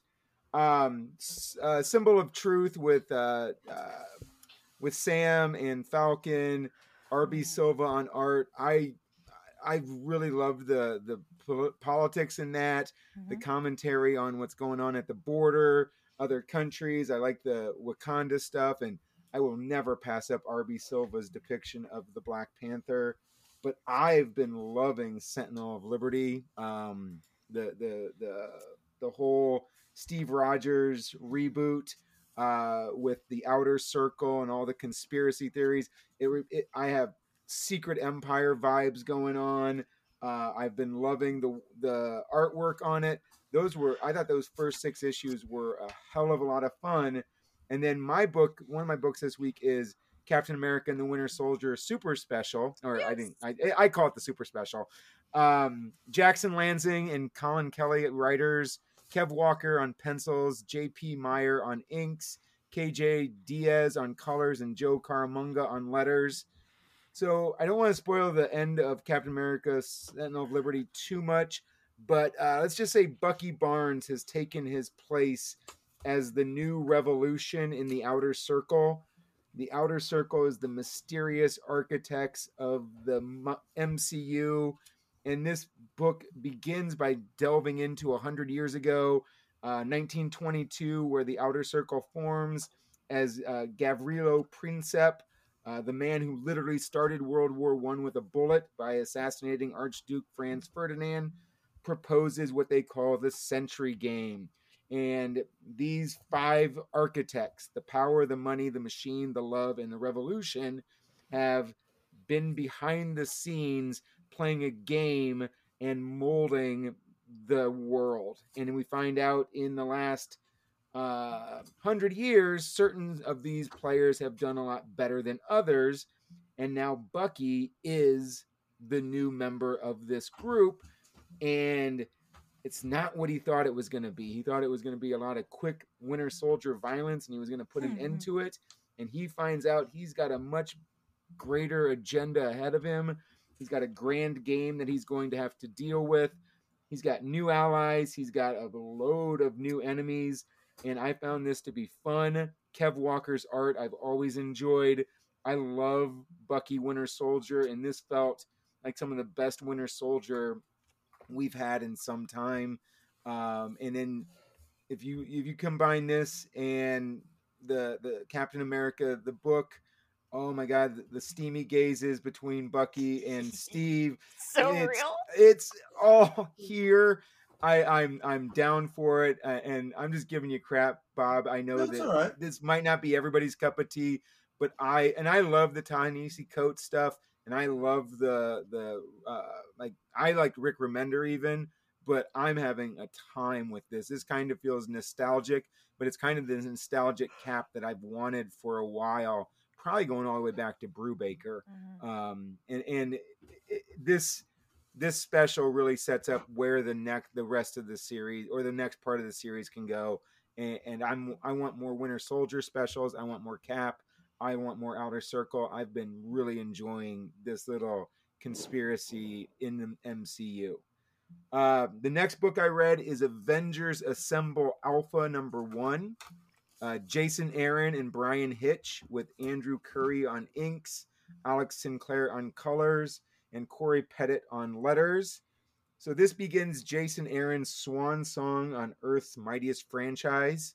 Uh, he brings together all three of his Avengers incarnation here. So you have the uh, uh, Avengers Forever, who've been traveling the multiverse, finding different incarnations of the Prime Avengers, um, and they're bringing them to their citadel at the end of time, where the literal Prime Avenger is trying to wage war against the multiverse Masters of Evil and Mephisto. Uh, you got the 1 million Avengers, the Avengers from 1 million years ago. Um, uh, and they are meeting the current day Avengers. And of course, when you put two super teams together, what do they do? They fight. Um, Marvel, of course. Of course, it's Marvel. They always have a fight and a misunderstanding. You got Starbrand Hulk. You got a young Odin who decides that he wants to get into this fight because he's got a baby Thor at home who's crying, so he just wants to get the hell out of the Aw. house. I've been there. We need that. Um, you got the classic, uh, the the Ghost Rider riding a, a, a burning mammoth uh, across the the ancient world. Uh, I it took me forever to warm up to Jason Aaron's Avengers, but I really think when he started Forever and the Avengers book, and we've kind of been culminating here, it's really started to come together. I'm finally getting into this run right before it ends, but hey, whatever. Bryan Hitch, I love me some Bryan Hitch.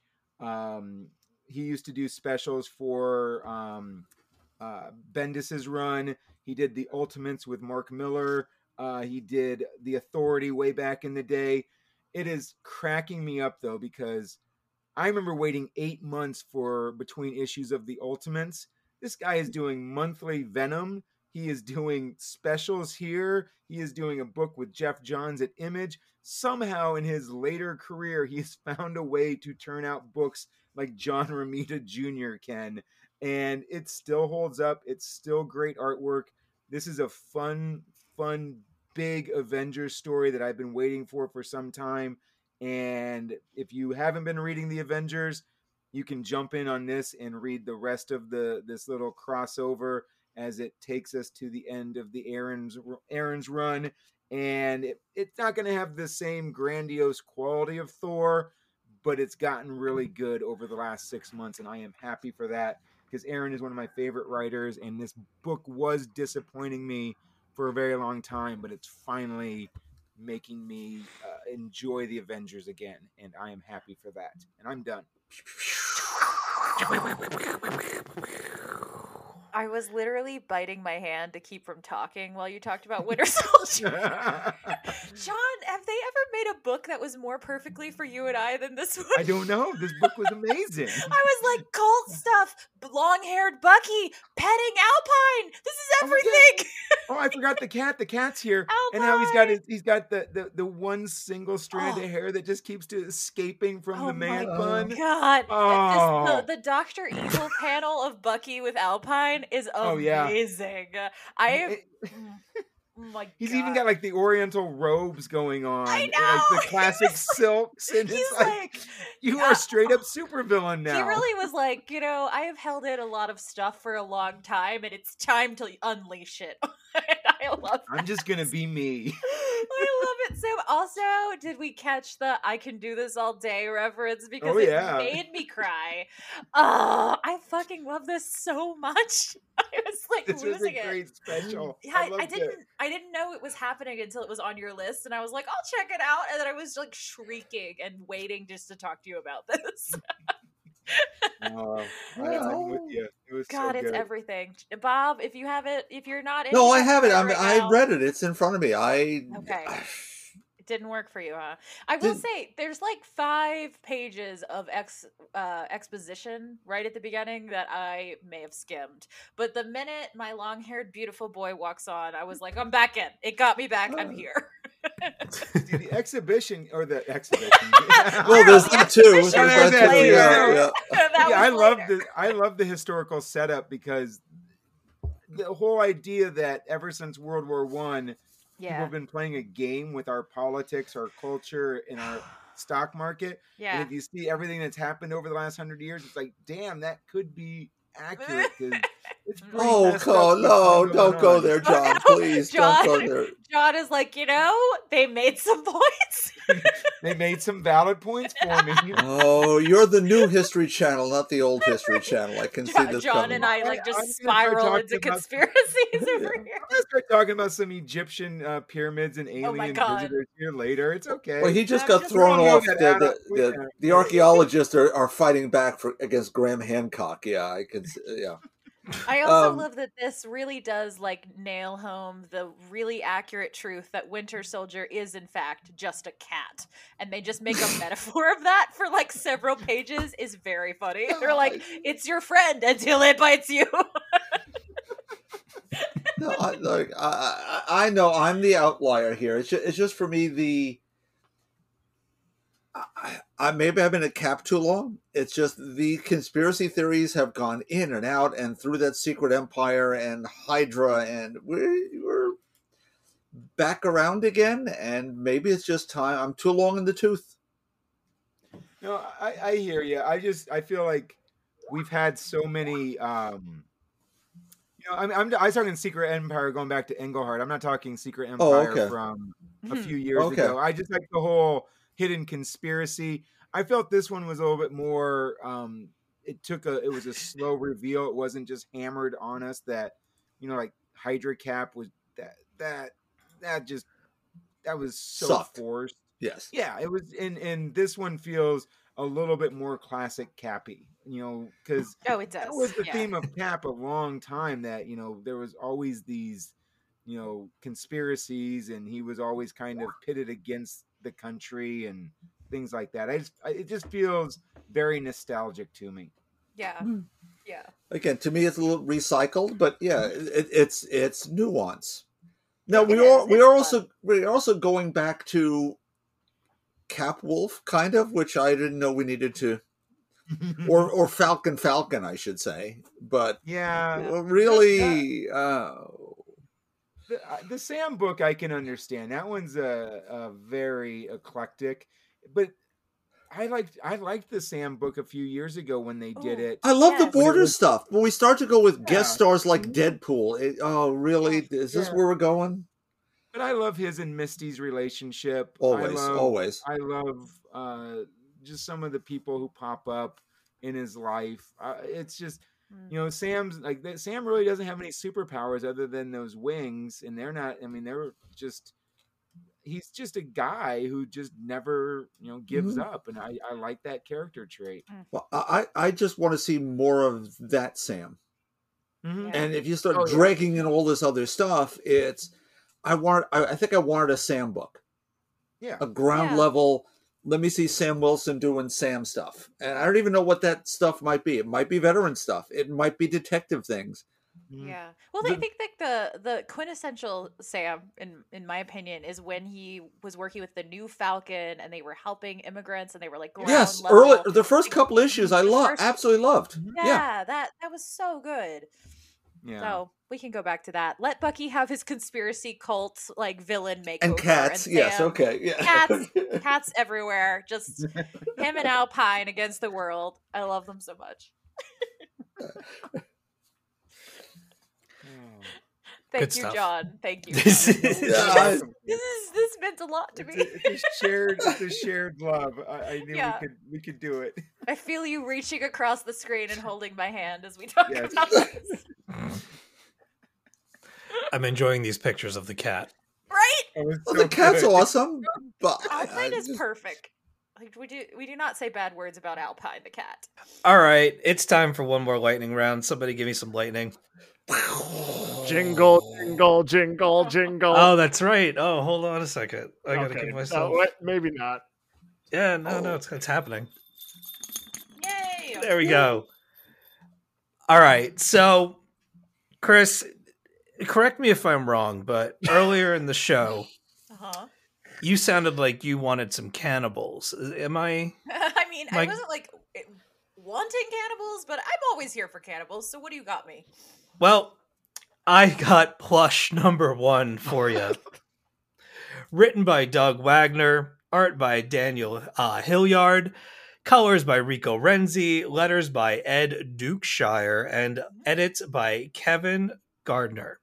So, I don't remember anybody's name, so I'm just going to call him Dude Face. Dude Face is broken up with his girlfriend. He found out that she's pregnant with some other asshole's baby. He's not really into that, but he was going to ask her to marry him. And he's afraid that he still loves her despite what she's done, and he's struggling and he doesn't know what to do. He's got the ring in his hand. He's thinking about crawling back and trying to get her to convince her to go through with the marriage anyway, and they'll figure it out. His mom's giving him pressure. She's excited about the baby, even though it's not her son's baby, whatever. And the friend is sitting across him in their apartment, and he's just like, dude, this isn't this this aggression will not stand. And I'm looking at him and I notice he's in a fursuit. Ooh. So. I'm like, oh boy, I know where this is going. So friend says to dude face, we're gonna go drinking, and then you're gonna come out with me, and we're gonna have a time. And you're not gonna think about any of this crap because you're gonna be among new people and you're gonna have a new experience and it's gonna be incredible. Let's go. Take this drink that I made you. He takes the drink. He says it's disgusting. His friend says, Don't worry about it. They end up going to a furry convention art is spectacular. Costumes, sorry, fursuits look amazing. Mm. Uh, but he starts to feel sick and he's like, oh God, I think I'm going to throw up. So instead of throwing up on the con floor, he runs for the exit and goes into an alley and starts, you know, tossing his cookies and whatnot behind a dumpster. And when he turns around, there's a group of three furries. Two of them have the heads off of their costumes, and they're eating one of the other Oh furries. God. and the lead furry's like, yo, this isn't what it looks like. Anyway, Dude Face is totally trashed. He runs out into the street screaming, wanting to get away from whatever the hell is going on. He thinks he's been roofied. He's all pissed off. He hits a cop car, gets arrested. The story goes from there. It is positively so strange and really gross and really funny all at the same time. Um, there are already a lot of colorful characters. Uh, as I mentioned earlier, the art for this is gorgeous. Um, the furries, in particular, just look ripped right off the convention floor. Uh, the art has a little bit of like a Tradd Moore vibe to it, uh, legendary Luther Strode and whatnot. Anyway, really, really, really good time. I enjoyed it. I highly recommend it. It's got cannibals, it's got furries. What more could you want? I'll tell you. X-Terminators numbers one through three, written by Leah Williams, art by Carlos Gomez, colors by Ryan Valenza, and letters and production by VC's Travis Lanham. Probably my favorite thing that I've read from Leah Williams so far. That's not to say that there aren't other good series and books. There are, but holy crap. So, Dazzler, Jubilation Lee, and Boom Boom. The series begins with a nasty breakup between Dazzler and her boyfriend of two whole months. His name is Alex. Alex is a jerk. As it turns out, Alex is a cheating asshole, and after Dazzler catches him in the act, she kicks his ass to the curb, destroys his vinyl collection, and Oh, demands no, that. no! I know Low, low, low.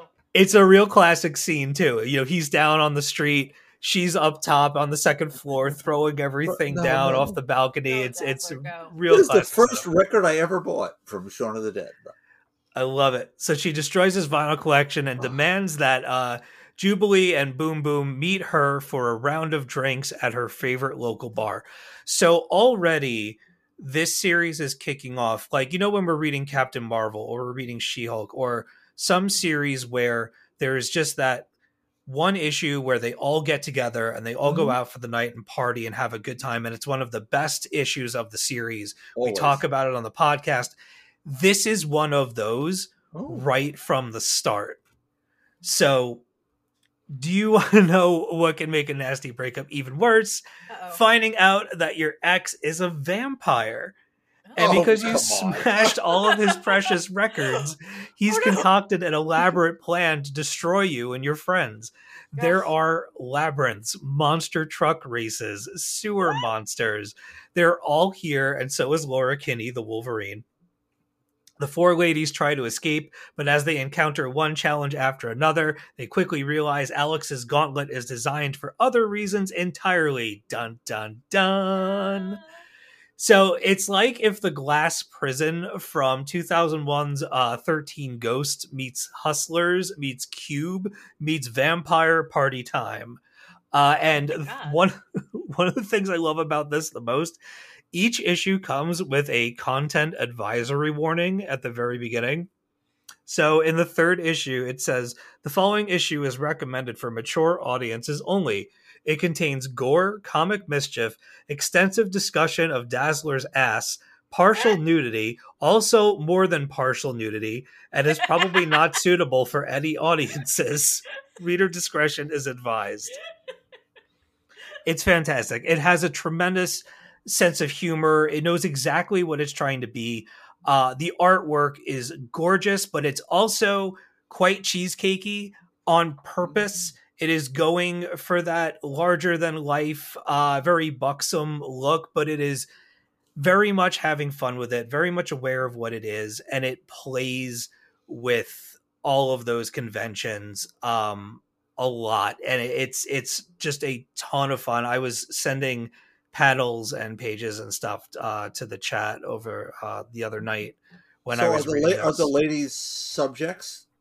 As I don't know. which makes the difference, or no? No, I don't think so. Okay. It's it's them having fun and enjoying using the you enjoying their powers and using them in a ridiculous situation um I don't find I didn't find it to be disrespectful at all. Like, is it a is it posy? Yes, but it's on purpose. It's kind of one of those things you Fourth just have wave to see. it. feminism. I mean, What's that? Fourth wave feminism taking control of sexuality, kind of thing. Absolutely, yes, yes, hundred and ten percent. Okay. Yeah. Like there's a there's a strip tease with Boom Boom where she is like taking off the straps to her to her dress and she has to count down with the booms that she uses. So she does one strap and she says boom and then she does the other strap and says boom and then she pulls the top down and it just says boom boom across her chest. And there's all this confetti and lights coming down and there's blood splashing everywhere. It's having a time with itself. It's it's very funny and very fun.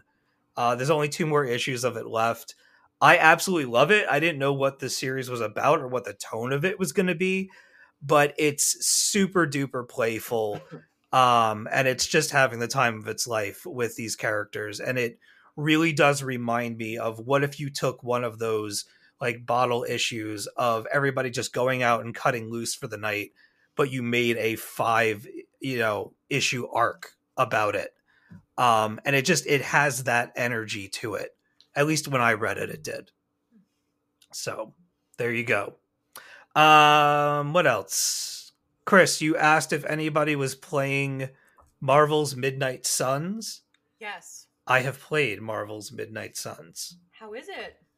it's cool so far. Um, I will say I am extremely early on. I have created my character, uh, and I've done some of the tutorial battles.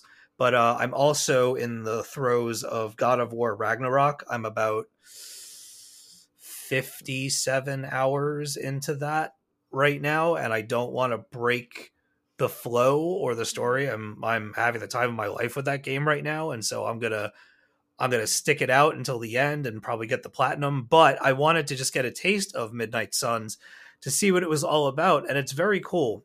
So uh, we talked about this coming out a little while back, but this is the new game from Firaxis, uh, same people that made XCOM. This is them doing something a little bit different this time with the Marvel property. And uh, the story for this one is Lilith has come back and she's raising hell and she's taking people out. And so you and your Midnight Suns friends, basically a lot of these supernatural characters from the Marvel universe, are all going to get together and join the good fight. And in between the good fight, you're going to go back to your Abbey and you're going to do a lot of socializing with the X Men and different Marvel characters. And from what I understand, the roster for this game, like I haven't even I haven't seen anybody yet, but I've seen Nico from the Runaways. I've seen Magik, Doctor Strange, Iron Man. Uh, there's my character who her name is uh, the Hunter, and she is basically the chosen one who eh, like break break coffin of glass when you need hero to defeat Lilith kind of thing.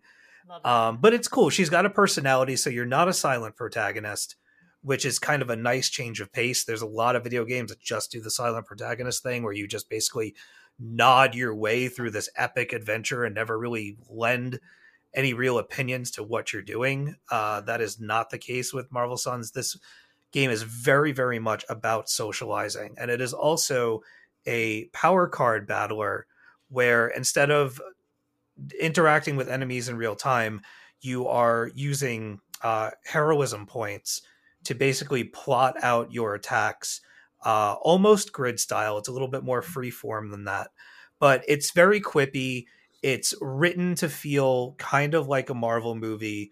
Um, nobody really sounds or looks. I mean, they look like themselves. They look, look like the characters, but you don't feel them desperately trying to capture the look of the movies. Um, this game kind of has a look of its own. It's not exactly the prettiest thing I've ever played, but the character designs are interesting. And like I said, there are tons and tons and tons of characters in this game, and I'm looking forward to running into them and and seeing how I can interact with them. Uh, from what I've heard, this game is probably like 70% social, 30% battle. Um, so once I get to the Abbey and start to basically talk to a lot of people, there are different uh, friendships that you can make Hmm. throughout the game that'll change the way battle plays out. Uh, it's cool. I've only spent about an hour with it so far, but I like what I see, and I'm looking forward to digging it and uh, digging into it more once I'm done with. Um, I want to say Thor Ragnarok, God of War Ragnarok, uh, and just super quick the the new season or the new se- the new pass for Marvel Snap is out. Uh, Silver Surfer is at the front of this one. It's a cosmic themed uh, season. I keep saying season battle pass this time. I have not missed a day of playing this game multiple times a day since the day this game came out.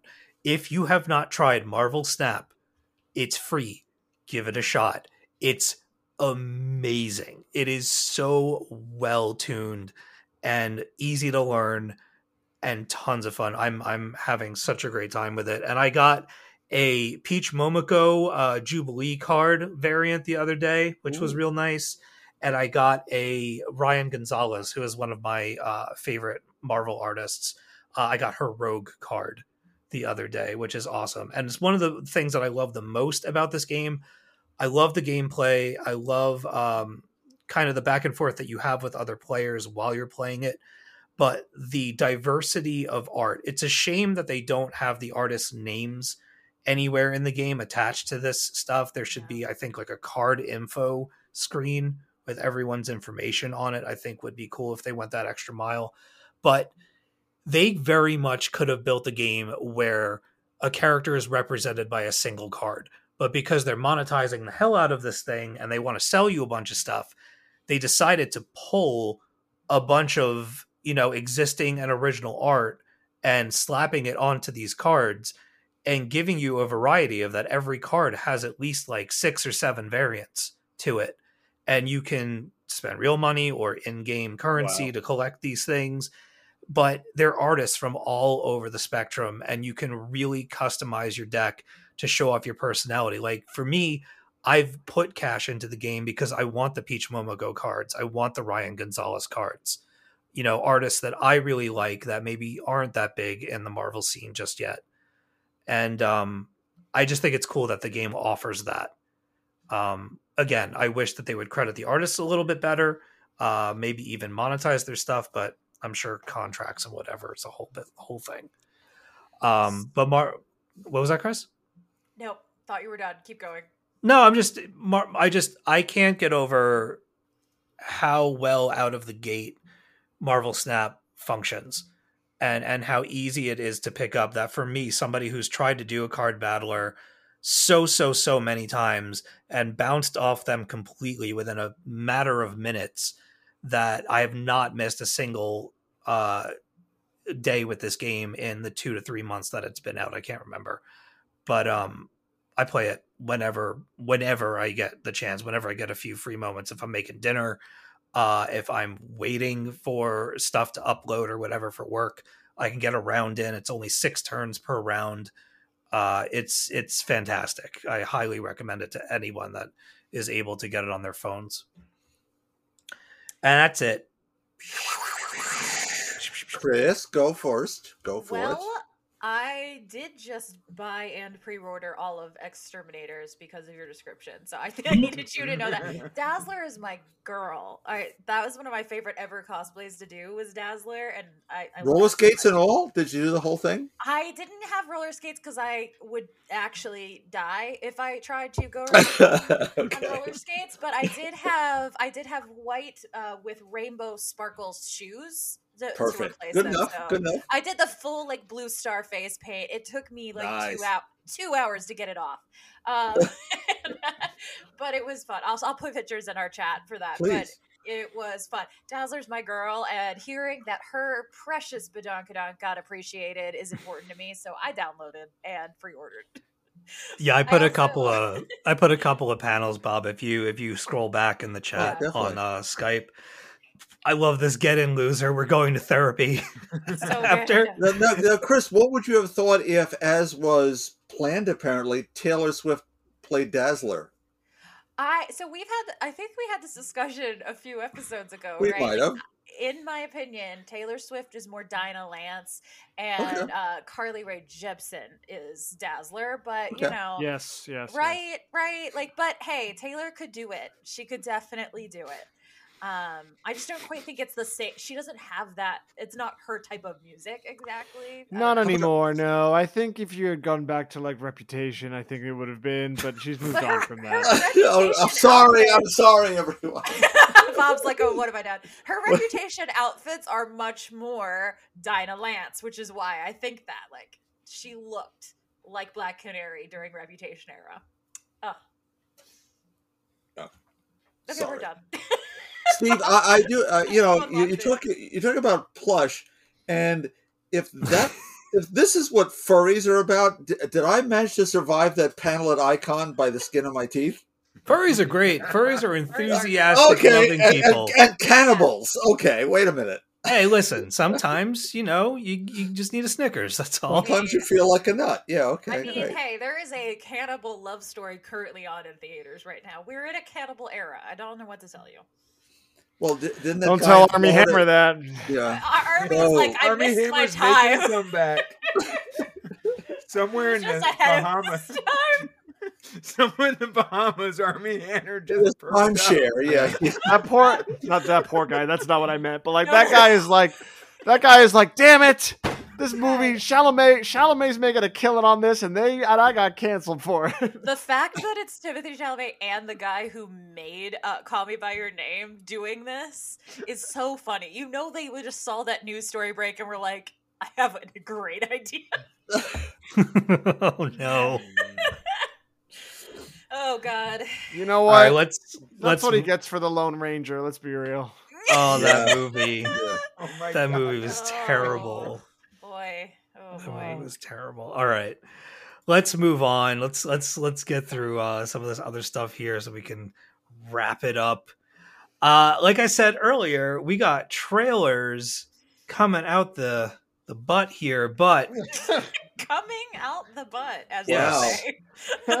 As the kids Some say. are going up the nose. Alan coming? Sorry.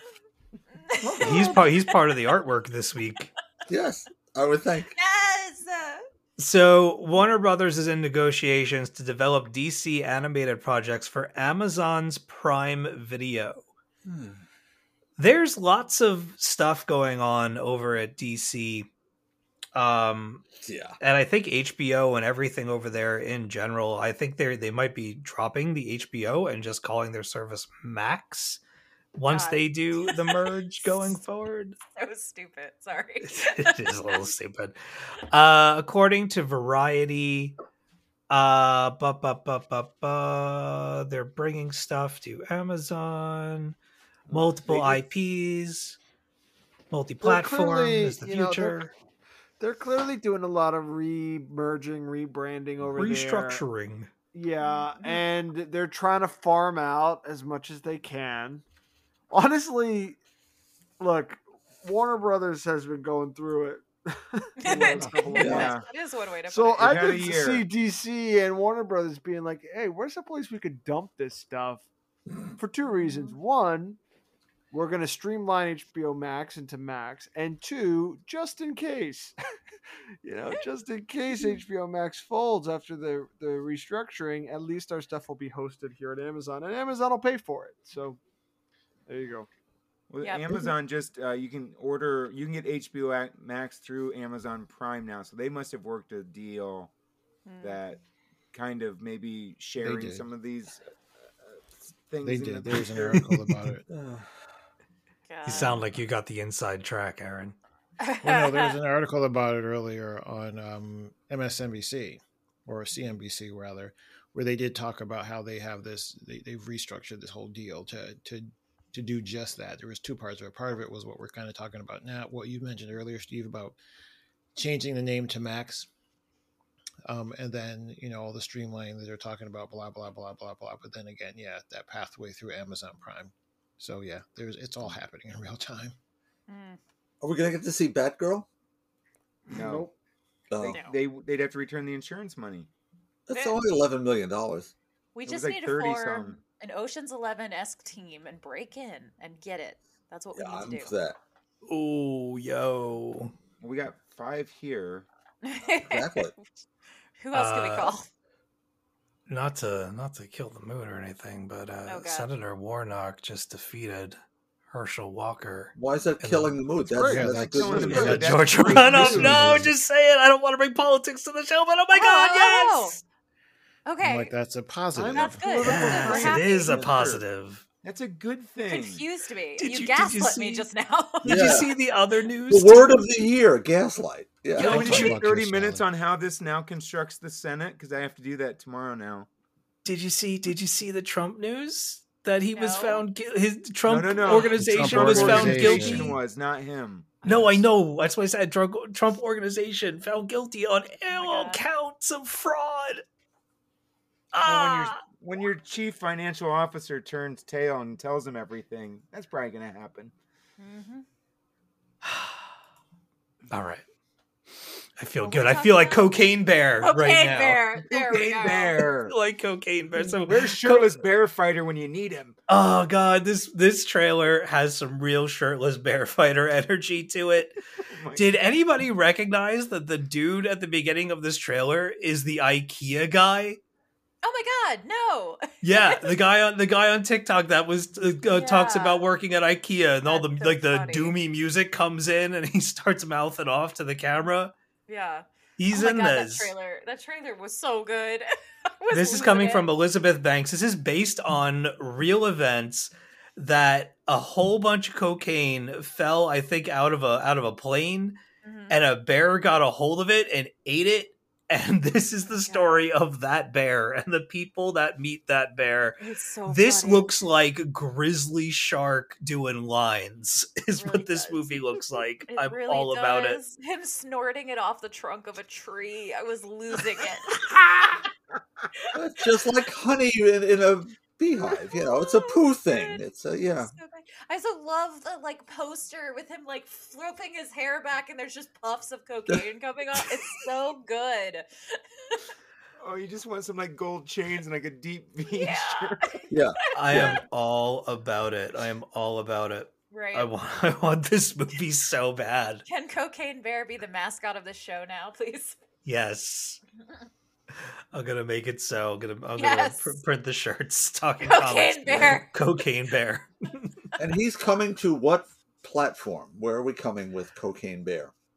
i think cocaine bear is gonna be a theater thing at first I think that's what it's Wow. i know right Major Imagine that. release. Uh, Five thousand screens. Yeah. Okay.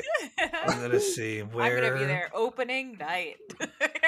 You know, I always Me I always uh scoff at these articles that are like where to watch Cocaine Bear, but now I actually need to know. Maybe they'll do it in that where they shake the seats and they throw cocaine at you in the theater. yes, four four D totally. right. Yeah. Ah. I wonder uh I wonder if this is coming to looks like this is coming. Oh wait, here we go. Where to where to It's watch theaters, I and stream. Here we go. There was a whole list. Looked like it said Netflix. No. Mm. I don't know. You could see it in theaters. Yeah. Okay. We'll figure it out. I'll watch the trailer again later and I'll let you know. It's at, it's at theaters in the trailer. Yeah, for sure. Well, theaters for sure. I just I'm not sure if they're going to do a day and day release with Hmm. um another streaming service. Oh, okay. I don't know. I will go to the movies to see this one for sure. Same. Uh oh my god, Indiana Jones 5. We finally have a title and we have a proper and official trailer from Lucasfilm. Indiana Jones and the Dial of Destiny. Like am the not- trailer, hate the title. That's really bad title. That's really it. Yeah. I am I'll go first. I am not a Indiana Jones guy. I've seen the movies. I like them to a point, but I've never been like enraptured by Indiana Jones. I, I, I never really saw what the big deal was. That being said, I think this trailer looks like a ton of fun, and so does this movie. And I'm I'm kind of into it. I'm looking forward to seeing uh, Harrison Ford play this character one more time. Uh, it looks action packed, and I'm really excited to see James Mangold uh, take on a franchise like this uh, especially after what he did with Logan. And I would like to see what kind of chops he brings to this. Indiana Those are my thoughts. Dial it up to eleven. that would have been a better title. right? Uh, I I don't know. I, I I think that the articles about this movie are going to entertain me more than the actual movie because that article where it was like that uh, he bullied Chris Pratt out of thinking about being in this movie is very funny to me. Like I haven't recovered Good, from and that good yet. for and good for him. right? I just I was don't like, can we bully Chris Pratt out of acting, please? Let's I don't want to watch that movie though, and you know, it's just Harrison Ford's face CGI pasted onto stunt double Oh my god, bodies. you're so right. like there's the Oh. shot of him like riding the horse down the uh the you know Sixth Avenue or whatever, Yeah. and I'm like, nah, no, no way, no, no way. sir, sir. And all the like the running shots of him are like like far like uh, long shots and it's just like kind of like this like shadowy figure running through the hallways and i'm like uh-huh okay They should have just like Batman Beyond it and had him be the guy in the computer and have a new, Yes. like new Guy in the Indiana chair. Because look Yeah. harrison ford uh, you know grizzled and charming and charismatic though he may be is 80 years old Yes, Like- this poor man. uh, Oh God. I mean, Yeah, y- y- that's it. we- we- Time to trot him out one more time. Oh, God. it, the CGI in the last movie, and it was Spielberg, no less, and George. We had this Tarzan movie with Shia LaBeouf and a car chase that that Oh, had no God. people in it and no cars and no anything else. It's the first three movies which are old-fashioned, physical, practical stunts and effects. And I'd like to see us go back to that, but movies don't do that much anymore it's all green screen and everything else, and it's uh, you know, they are de-aging him for the uh opening sequences yes. Yes. Well, they have to prepare to make him into you know Thunderbolt Ross and the Red Hulk. After they're all. not doing the red hulk Yes, and I they are. by that Yes, they are. Was- uh, they are not doing the goddamn Red Hulk. If they do the Red Hulk, then then Marvel has officially jumped the shark. Because even when Marvel Comics did the Red Hulk, they jumped the damn shark. But then and it did the is- Red She-Hulk too. N- Yeah, and that lasted. Yeah, but it was great. Those those Carlos Pagulayan covers were wonderful. Yeah, great is a word I would not use to describe Jeph Loeb's Red Hulk run. I'm not. No, no, I agree. The Red She-Hulk was much better. But anyway, Yeah. anyway, anyway, anyway. want to see another indie movie? I'm a fan. Um, I'm in. Temple of Doom, baby, all the way. Yes, yes. John, where are you at in this? I I, I feel like you're I'm so- curiously quiet. no, I'm still trying to. I, I kind of forgot about Red Hulk and Jeph Loeb. I just had like an know oh, you. I had like an oh shit moment. Like, oh yeah, Joey's right. That wasn't John, good. I know you, and I know you read Jeph Loeb's Hulk like I did. oh yeah, I did. Yes. and and, and And you and I are the only people I think at this table that read that goddamn book. And it was awful. was I kept sticking around because I wanted to know who's the Red Hulk, I and they know. They tricked us. They really did. so many times. Um, I'm down for this Indiana Jones. I Raiders of the Lost Ark is one of my favorite movies of all time. I've I liked three of the four, um, and this one looks like a, a a good cap to the end of the Indiana Jones franchise because I don't think this should be rebooted. I don't think it should be redone. I say let let let's have a swan song. Let Harrison Ford go out, um, and call it a day. Yeah. Call it a Don't- day. Don't it a day. disagree. These horrible images of what they're gonna do to Harrison Ford when they're done with him in this movie. They're gonna Honestly- cremate him and put him in an urn and put it in the ark. Yeah. That's what they're No, gonna do. you don't- Honestly, anything that they do to Harrison Ford in this movie is akin to just like, you know, elder abuse oh at this point. Oh, like, it's just like, Choosing to be in the movie. they didn't Right. make him. He's 105 years old. He signed a contract. He knew You what know, You know the, the meme. You know the meme of like Danny DeVito getting a call from Tim Burton, and he puts the hat on, the top hat back Yeah, on. yeah. That's what this is. There's like, oh, I got the fedora. He, he gets the fedora. He's like, all right, guess I'll do another one. One more time. They brought me back in. Yeah. Mm. Yo, Yes. I just got a I just got a email from my boss. I got a crazy Christmas bonus this year. Congrats. Is this really the place for this? I mean, I mean, look, I- I'm unemployed, but I can be happy for you. I'm, Congratulations. I'm employed and I can't be because I'm going to get a gotta- twenty-five dollar gift card from Walmart. That's my Christmas Steve, bonus. Steve, you've you've actually been working very hard this yes, year. Yes, you have. Congrats. That's awesome. And you've been Steve. you've been pulled off of the show many times to work late How? hours, so you Yeah. deserve it.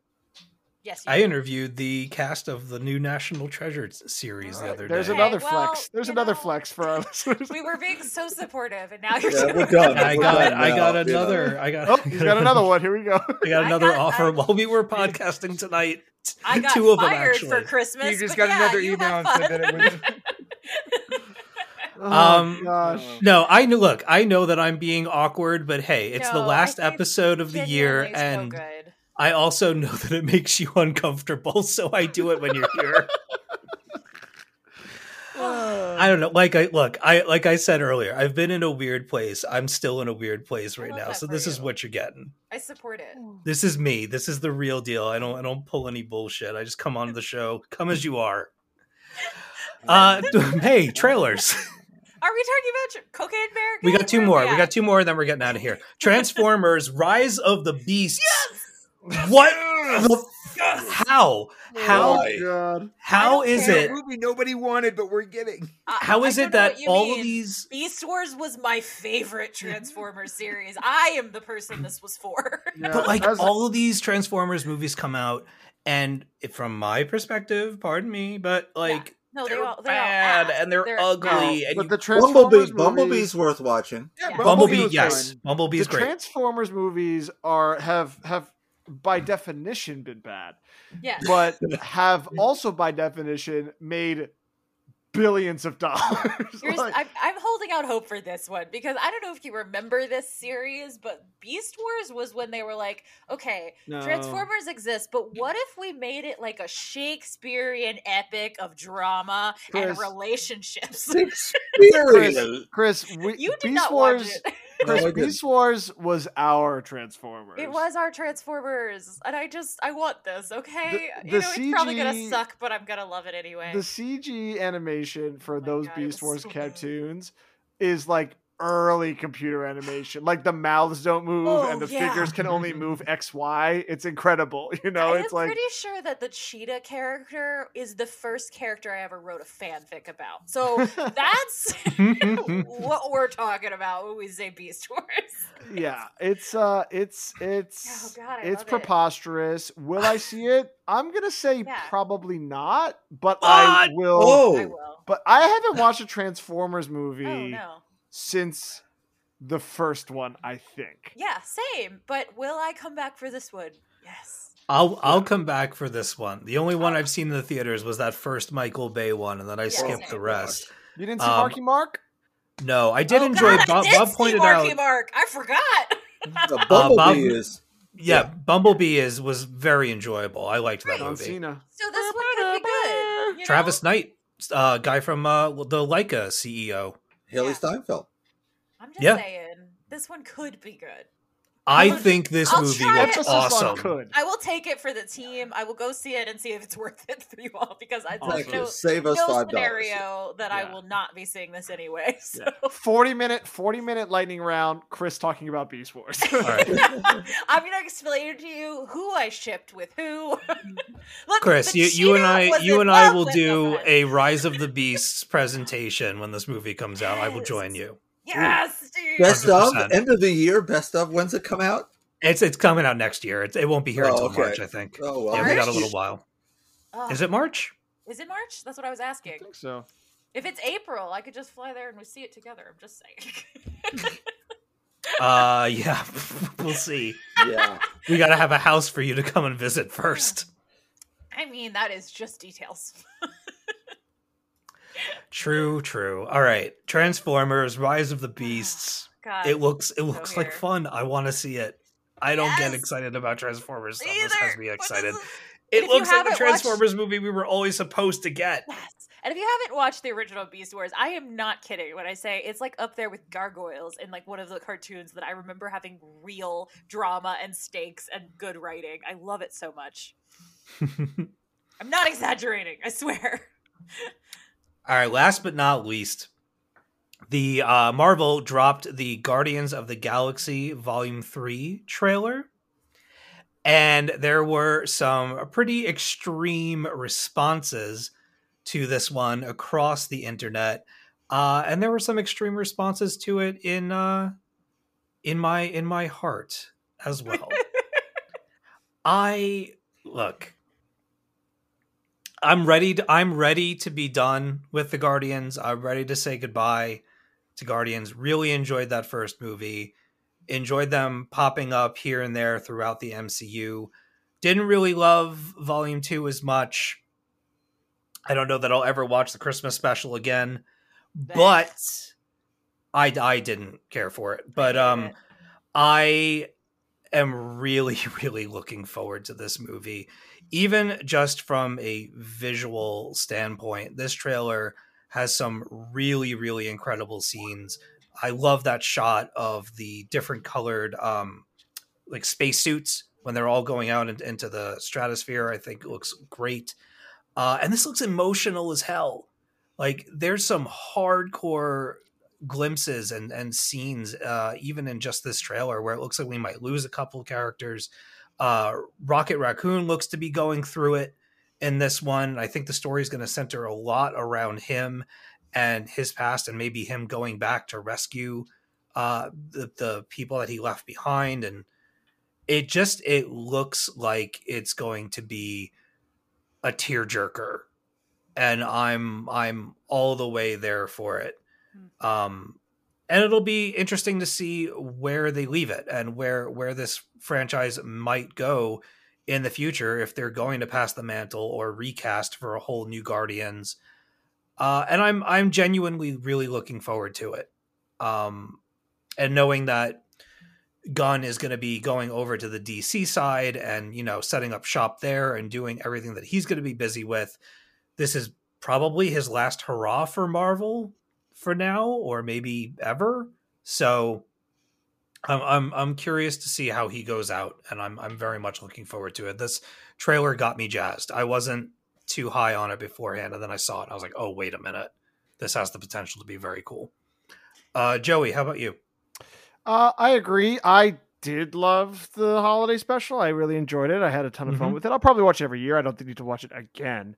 Um, Guardians one and two have been up and down for me.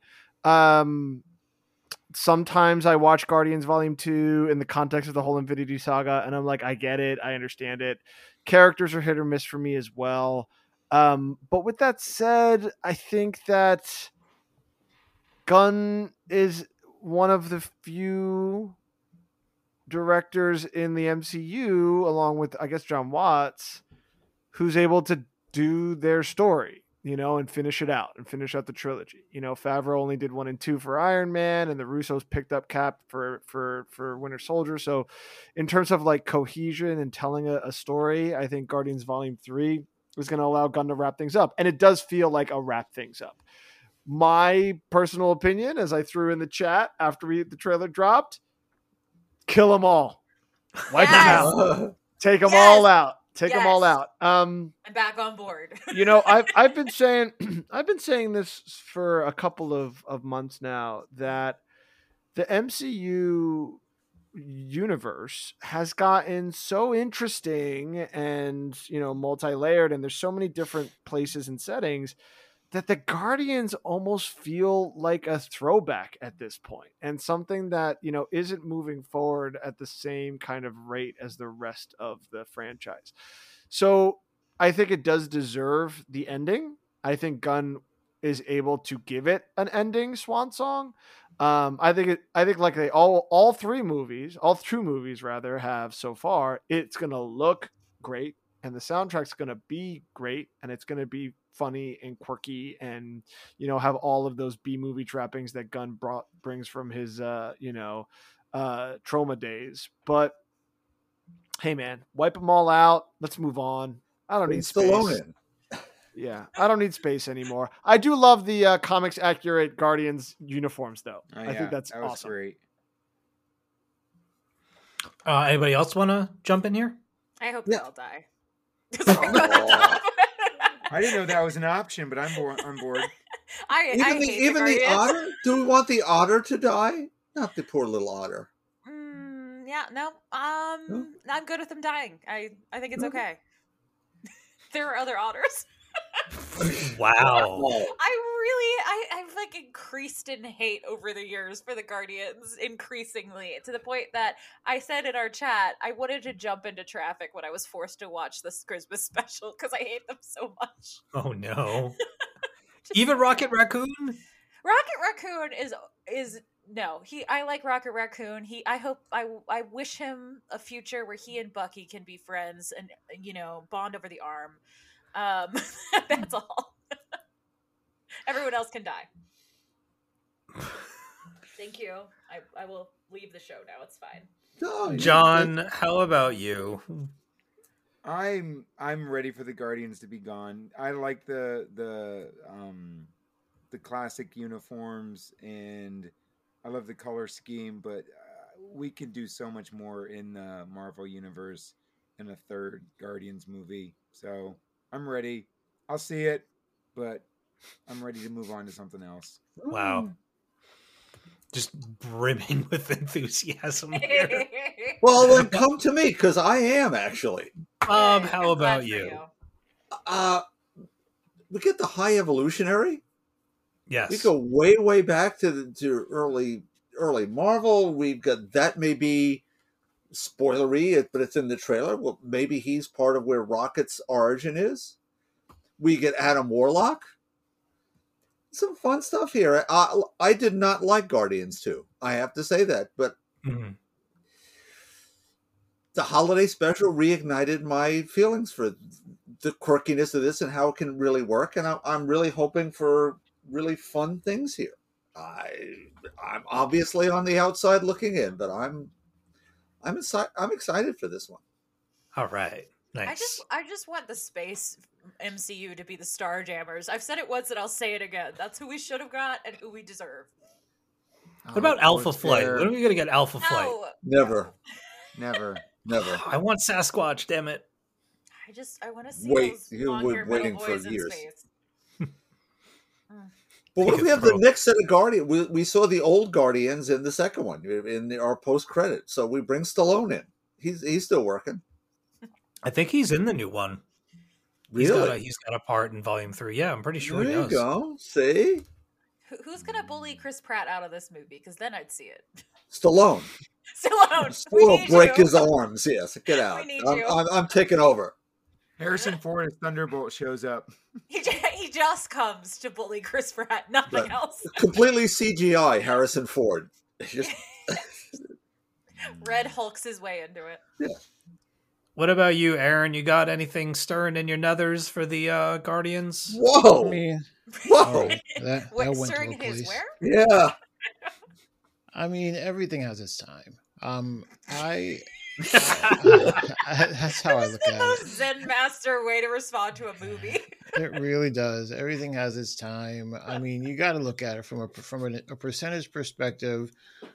All the movies that what was it, thirty some odd movies Yeah. that Marvel has put mm-hmm. out, all of them like damn near billion dollar makers. Not everything is going to like land, you know, permanently. And they were a niche, you know, they were their sort of first foray into, I don't, I don't know, I guess you want to say comedy, even though it was a little bit more. Um, but I think it, everything has its time. I don't know if it's necessarily meant. I would be perfectly fine. I don't want the cosmic aspect to go. I would be perfectly fine if they segued from there into like a Nova focus Yeah. series of films or something like that, and sort of just refer back to the Guardians or something at some point, or Rocket comes along every now and again, or something like that. Someone we don't have to worry about aging. I, I'm okay with that, but I think it's okay for everything to have its time. I'm not like vehemently opposed to it, but I'm sort of like I, I'm not connected to it at all in a way that I'm gonna I'm gonna pick it in the streets. So I'm fine. I'm picking There you have it, it's folks. just me. Yeah. All right, let's wrap this up by talking about what books we're looking forward to this week. Bob, what is your list looking like? Poison Ivy 7, of course. Damage Control 5, FF2, Captain Marvel 44, Variants 5, Secret Invasion 2, Moon Girl Devil Dinosaur back Woo! with a fir- new first issue. Yay. And that's all pretty good stuff. All right. Uh Joey, what are you getting? uh, do a power bomb, uh, that Texas Blood, Immortal X Men, Marauder, Secret Invasion, Heart Eyes number four, um, Funny Creek graphic novel by Raphael's Albuquerque and Scavone. Uh, Whatever, I'll check it out. Um, and uh, the new one from Boom called Know Your Station from Eat the Riches, Sarah Gailey. Yeah. Nice. Uh Aaron, what's in the pool? Um, all the X books that were talked about, uh, FF, uh, I think there's a Miles Morales Spider-Man number one coming out this week. Uh, Variants, Secret Invasion, and do a power bomb. All right. John. Uh, Batman 130, Sword of Azrael 5, Do a Yes. Powerbomb 7, Radiant Pink 1, That Texas Blood 20, Avengers 63, Captain America Sentinel Liberty 7, Daredevil 6, Dark Web 1, Fantastic Four 2, Immortal X Men 9, Marauders 9, Miles Morales Spider Man 1, Spider Man 3, Thor 29, X Force 35, and X Men Red 9. Wow. I know. No, my list is my list is just as big. I don't know. There we go, buddy. We're doing Uh, it. yeah, like I said earlier, definitely going to be taking advantage of the review folder this week. Chris, are you looking forward to anything? Uh, yeah, sort of Azrael, whichever number John Five. just said. Five. Thank you. I, I'm I'm up to date with it, but I just couldn't remember. Um, so that one for sure. And then I'm just gonna spend the break, the Talking Comics break, just diving deep into Ultra and reading like a ton. So we'll see what I find and get into there. All right, sounds like a plan. For me, um, these are my my month weight books, but Batman 130, Batman and the Joker, the Deadly Duo number two, Gotham City Year One number three, and Poison Ivy number seven. On the Marvel side, I have Captain Marvel 44, Daredevil 6, Fantastic Four number 2, Miles Morales Spider Man number 1 does come out this week, Moon Girl and Devil Dinosaur number 1, Secret Invasion 2, The Variants number 5, and X Men Red number 9.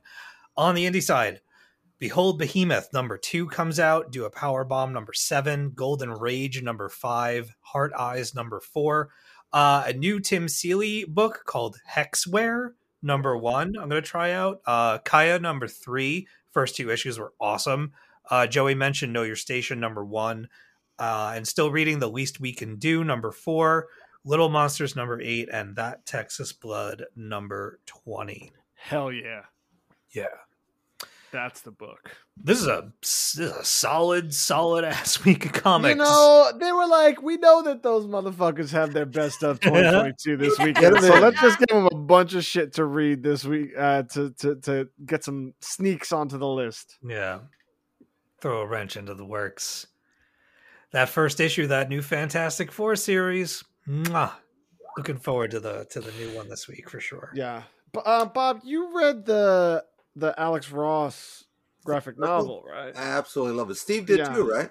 yep it's great That's been showing up on a lot of people's like best of 2022. Yeah, I, I would think so. as I've Just, been doing my just, research. just, just saying. yeah. Okay, great. It might Just- make an appearance. Yeah, Yeah. Inspiring just- minds. it's outstanding it's a great book okay i think right. that's gonna do it Great. um the little Jerk. great. Fantastic. Just great. Fantastic. Awesome. Four. Amazing. does anybody have any closing statements anything they'd like to Yep, share or Yep, yep, okay yep, yep, yep. I. Okay. It's very inside baseball. I just want to thank my co-hosts for giving me a day off. We're recording a day later than usual to allow me to have a very special day yesterday. So thank you to everyone. Yay. You're very welcome, Bob. That's amazing. That's awesome. Uh, anybody else want to share anything? Want to say anything before we do these uh, best of episodes? I'll share. I, I obviously I've been in and out this this fall. Um, my wife Kayla finished up chemo a week ago, Awesome. Yay. and Yeah. her uh, surgery will be one week from today. And we're getting positive vibes, and all the MRIs are coming back with Great news. Great good news. results. So we are we're That's on to phase two. So we're very very blessed with everything that's been going on and helping us. And science is great, and medicine is mm-hmm. amazing. Yes. Yay! Awesome. That's wonderful. Thank. That's great, John. That is awesome news. Yep. All right, good. That made me feel all tingly. So good. I'm so glad.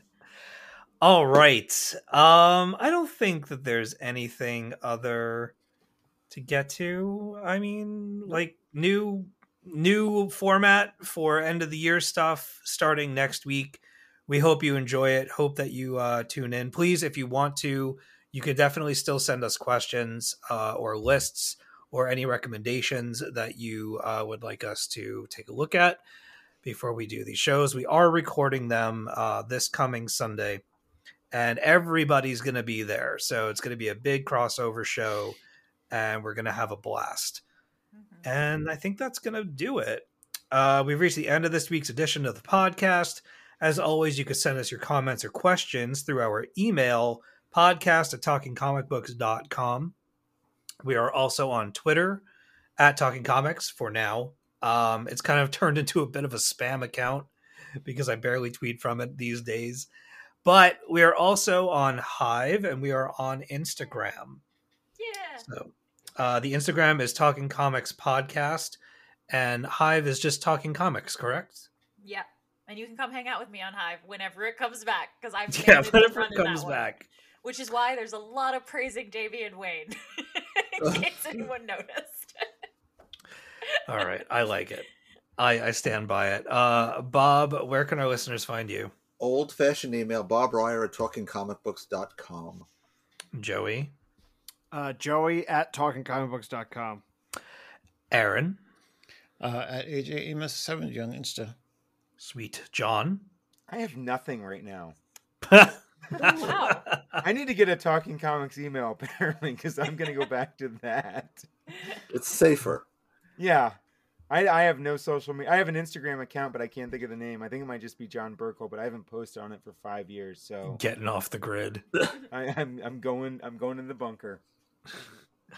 Uh, Chris, you've got a bunch of Yeah, I was stuff. gonna say. Meanwhile, I've become extremely on the grid. uh, I am still hanging on to the sinking ship of Twitter at the Myth of Psyche, but I don't tweet there very much anymore. So if you actually want to find me, oh my god, here we go.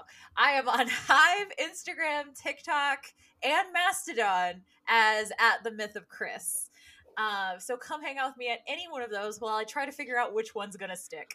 Um, and other than that, you can listen to me. Uh, Thirsty on Tune is going to continue posting over the break. So if you're getting lonely for more content, we will be here for you, being thirsty and talking comics. Uh, our next episode is about the webtoon The Hunt, and it is our most explicit episode yet. So Whoa. buckle in for that.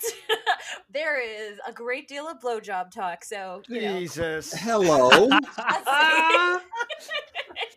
I am just saying. Uh, we also have You just dropped an episode last week, right? Yes, yes, we did. We just dropped a new episode. It was a completely uh, unhinged episode. We did it on a day I was having a really bad day, and we just decided to recommend stuff to all of you.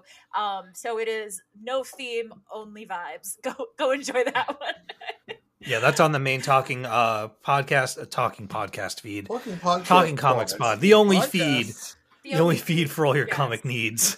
Yes.